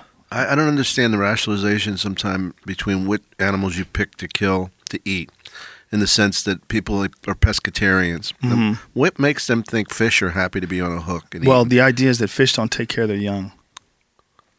Dolph- oh, dolphins aren't fish. Yeah, fish don't take care of their young, so they're like, fuck these fish. Look how good that is, Dom Irrera. You're in He drew fucking flowers in his in his trunk. It's Holy insane. It's insane. It's insane how how talented this elephant is at drawing. I mean, that's better than most people could probably draw an elephant. I think if you kill that, that that's murder. Yep. Look at this. Look at this thing painting the sky, man. Are you fucking shitting me? It's painting a word. Jesus Christ, this is insane. It's Where's, insane. where's this at? I don't know. on YouTube, it's under. Uh, if you guys want to see it, it's under elephants painting elvins. Suda. Suda. That's the remember name of him. Oh, He's, he's writing, writing his his name. name. Yeah, he knows how to write his name. I mean, this is insanity. You kill that thing, that's murder. That's Ab- that's like a that's like a big giant person or something. It just doesn't that doesn't make any sense to me. Whatever that is, it doesn't make any sense to me. Mind blowing. Mind blowing. Unbelievably fascinating. But to those villagers, um, one year's food. we just eat. I can't fucking believe that. It's hard to believe. Yeah. I think If I walk intelligent out of here and I hear you guys laughing, No, that's it's legit. It's intelligent animals. Intelligent animals are, uh, in my in my opinion, we should treat them very differently than we treat everything else. well, I never believed that animals couldn't think. I always believe they always said dogs don't think; it's just instinct. I don't buy that. No, animals fucking think, man. Of course they think. They just don't think as well as we do. So we like to say they don't think. Yeah, They're just they're limited. I mean, their their their bodies are about survival and breeding. Survival and breeding, and those are the only things. They don't create culture. And we become ultra Yeah. complex because we create culture and we, because we have the ability to manipulate our environment. So that's why we categorize dolphins in this weird gray area that allows us to enslave them. Because they can't create culture and because they can't manipulate their environment, they don't have fingers. Yeah. We don't see any evidence of their intelligence. But meanwhile, there's tons of scientific evidence of the fact that they can communicate with each other, that they have a language, that they have language, right. dialects, that they have family communities, that they they recognize each other at long distances, that they pool together. I mean, it's there's it's an it's an intelligent thing that you're enslaving. That's all that is. It's there's Yeah. no if ands or buts about it. It's a bad argument. Whether it's an orca, you know, orcas are fucking even smarter than dolphins. They're they're super intelligent animals. It's it's madness. It's madness. It's total madness. And when you see an elephant that can paint a fucking picture better than That's most the- of us in this yeah. room, what is that? That, that are- elephant paints better than you, man. that's the most phenomenal thing I've ever seen an animal do. It's incredible. It's incredible. Uh, Have you ever seen chimps spell their name? Chimps can spell their name uh, for candy. They teach them how to uh, Oh, really? solve complex puzzles, and they give them candy, and then they can remember the order of Wow. things. They can count things from one to seven, one, two, three, four, five, six, seven, and they, they, you know, like the images will go blank, and they'll remember which one was one, which one was two, and will they'll reveal like each individual, ma- make it flip over in order. Something that I would struggle with. Sure. Yeah, locking up chimps is cunty too. Putting them in a, a zoo is stupid. You know, Yeah. they should have them in an area where they live in the wild and observe them. That's it. All this other stupid shit we're Or doing. even if they make enough wild that it seems wild to them. yeah, maybe. I mean, if you have a really large place, but like that lady in Connecticut that was living with one, and the one it wound up biting her friend's face off. Oh yeah, yeah. that is criminal negligence. I mean, that's no different than building bombs in your yard, and your Yeah. friend comes over and you blow your friend's face off. They're You- so fucking strong. just not just strong, but violent as fuck. And guess what she gave the chimp? Xanax. Really? Yeah, she gave the chimp Xanax and wine. Bitch was crazy. She had this 200 pound murderous monster living in her house. This yoked up super monster. He was in a he was in a, a, A diaper. cage, right? He's wearing a diaper. Yeah. I don't think he was in a cage. Oh, I thought he was in a cage when he reached out for her. No, no, no, no, No? no, no. He he lived in that. Uh, he he wandered around. He did whatever he wanted to. But but the woman was babysitting him. No, what happened was the uh, woman's friend came over, and when Oh. the woman's friend came over, the chimp did not like the woman's friend. The woman's friend kept him from her. Maybe, maybe he thought of her as his girlfriend, yeah. so he just uh, attacked and just ripped her apart. Holy shit. Look at the muscles on those fucking things. Are you kidding me, man? He's that, on it. that looks like Rousimar Palhares. but even more muscular. He's definitely on it. Yep. I could see him using kettlebells and battle ropes. The zombie ones. Chimps give zero fucks. That's one of the scariest animals in the world if it's trying to get you. Oh, yeah. Because if they got a hold of you, like you might be able to even fight off a bear to the point where the bear decides like you're too crazy, fuck it, I'll leave him alone. If the bear wasn't hungry, if it's a nutty bear, Right. but a chimp is not going to let you win. You know, they're they're having a contest with you, and they're going to bite your fingers off. They're going to beat you senseless. They're going to pull your genitals off. They'll pull your pants off and bite your asshole. Like they they know how to hurt you. They're Yeah. they're smart. I think it would be one of the most terrifying animals to have to face in an encounter. Yeah, I would, I would probably take my chances with like something like a shark before a chimpanzee. People have lived. I mean, people live in chimpanzee fights too, but they get ripped apart. Sometimes people they, they get rescued. It's usually in preserves that all this stuff happens too. By the way, in the wild, it's very rare that a chimpanzee attacks a person. But did you see that picture that I had on Twitter the other day of a jaguar that a guy killed with his bare hands? This is we don't make men like this anymore Dom Irrera. It's an old black and Killed white photo. Motherfucker killed a jaguar with his hands, bare hands. It says. It's on my Twitter page. It's uh, just I think yesterday. Yeah, look at this motherfucker, Carl Akeley. I salute you, you fucking savage of a man. You real man. You make me feel weak as a bitch. Look at that goddamn savage. He killed a leopard with his hands.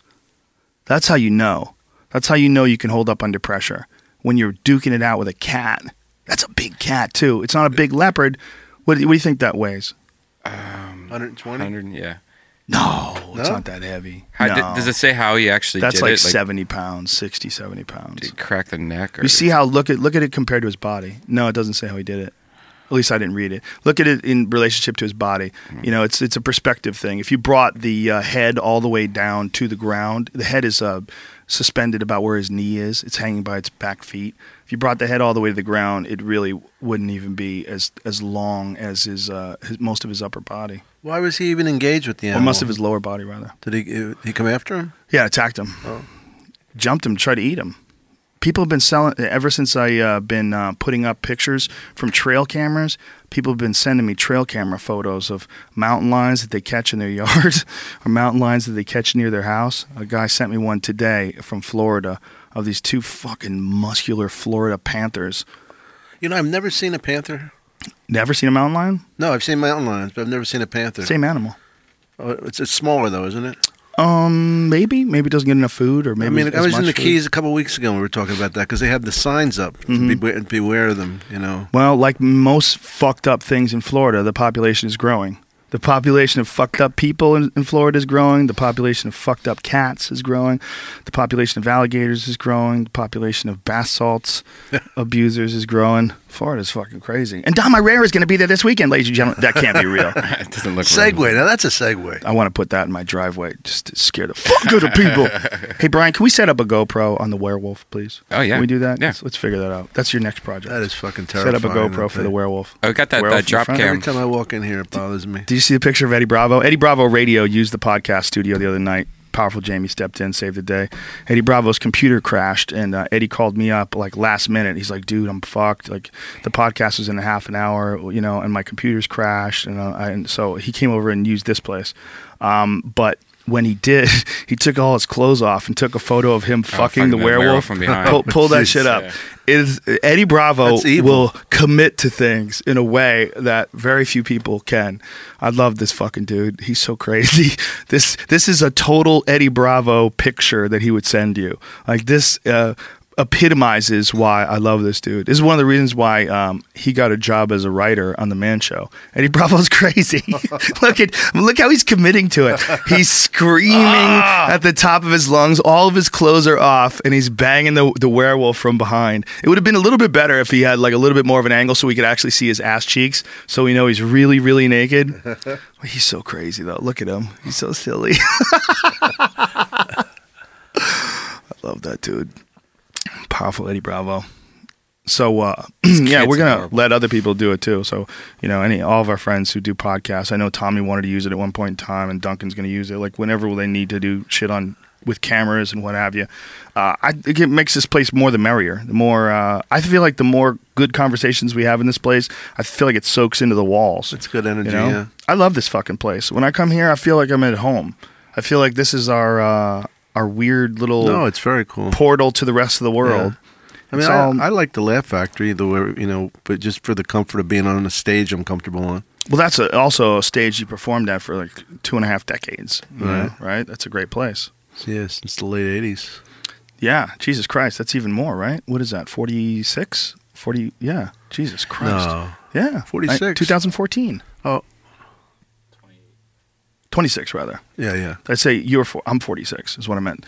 Uh, I graduated in 85. I was 21. So I was adding, probably at the I was- '89 or '90. doing half talking and half uh, adding my age in there. So Wh- what year if did I we- was um, in in 86, I was not 21. I was 21 in 88. Joe, So- what year did we do f- Full Frontal comedy? I can't do comedy.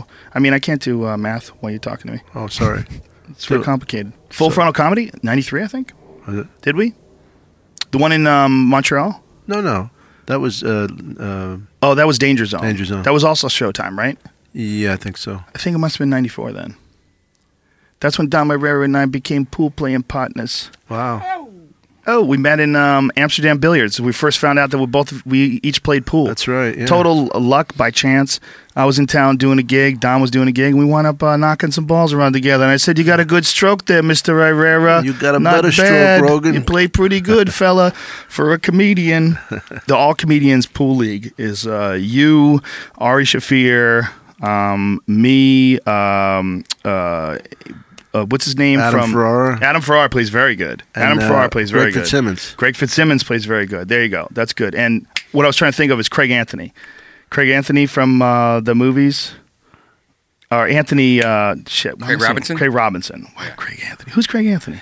Uh, the guy from from Breakfast Club. Someone's Craig Anthony. Why do I know that name? Craig, Craig Robinson from yeah, oh, he's Anthony, he- a fighter? I don't Craig Craig- Robinson. Craig Robinson from This Is the End.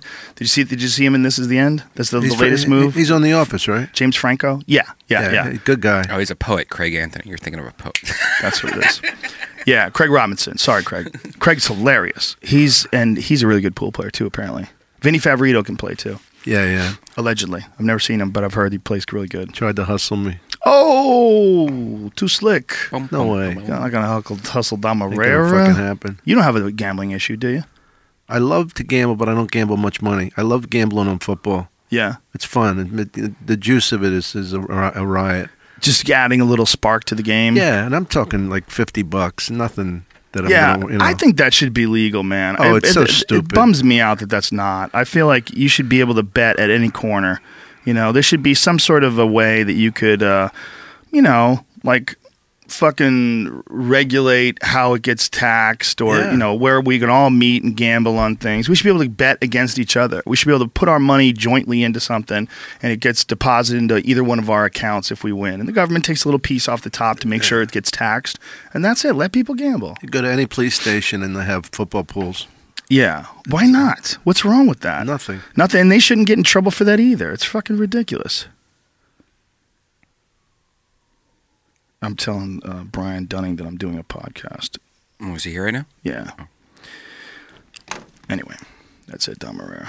That's we it. Gotta, we got to wrap this bitch up. We got to It was bring it fun, home. man. It's always fun. You're my oh, brother. We've been friends a long fucking time, pal. I know. I love that. It's a great history. Yeah, it's been a lot of fun. We've had some good I still times. think I, could- I could beat you in a fight. I know you do, but that's because you're on Xanax. and I'm I'm uh, I wouldn't even fight back because I'm on pot. I love you, buddy. Love you, Joe. Thanks for having me on. Um, if you're around uh, next Wednesday, we're doing an Ice House show, I'm in uh, Knoxville. Knoxville, Tennessee. Boom. Anything you ever want me to tweet, brother, you know it. Just send it my it. way. My friends love you. The the comedy people love you. The the people that uh, get a hold of me on Twitter, they're huge fans of Dom Irrera. One of the things they love most about the podcast is being introduced to all these great comedians. You know, whether Oh, it's Joey cool. or Ari or you Yeah. or so. It's uh, it helps everybody. So more than happy to do it, my brother. Thanks, Joe. I'll talk All to right, you. Dom Irrera on Twitter. The two R's, I double R E R A. This is Dom Irera with one R. You fuck, you fucking fraud. How d- there must be a guy who's Mr. Irene. If there isn't a fake Dom Irera, they already put it together. Uh, thanks to Squarespace. Go to squarespace.com. Enter in the code Joe and the number one. That's Joe and the number one to save yourself some money. And if you want to enter into the podcast sponsorship slash Squarespace contest. We will pick four winners um, that have designed the most beautiful website, and Squarespace will give these winners a free year of Squarespace, and we'll send these winners a swag bag with items like an Apple keyboard, a T-shirt, a moleskin, and more. You know what? Fucking, I'm gonna throw in a higher, a higher primate T-shirt. How about that? How about that? You get a free higher primate T-shirt. I don't even Saw have a to lot do of that. those in Texas, man. Yeah, I'm just doing that because I'm nice. Okay, I just made it up on the spot. Tweet those ideas uh, by this January the 17th to hashtag JRE Squarespace. And uh, the higher primate T-shirt, you'll be able to choose whichever one you want. I just made it up right there. How you, how you like that? That's how I roll, Dom Irrera. When I'm with you, I get inspired I've and never I seen you roll. I run with things. Uh, Ting, thank you also to Ting for sponsoring our podcast. Uh, hugely happy with this as a sponsor and nothing but positive results. Rogan.ting.com. Go there and save $25 off your first Ting device when you sign up. You fucking freaks. We're also brought to you by Onnit. That's O N N I T. Use the code name Rogan and save 10% off any and all supplements. Much love, you dirty fucks, and we will see you in about 15 minutes with Brian Dunning. Big kiss. Mwah.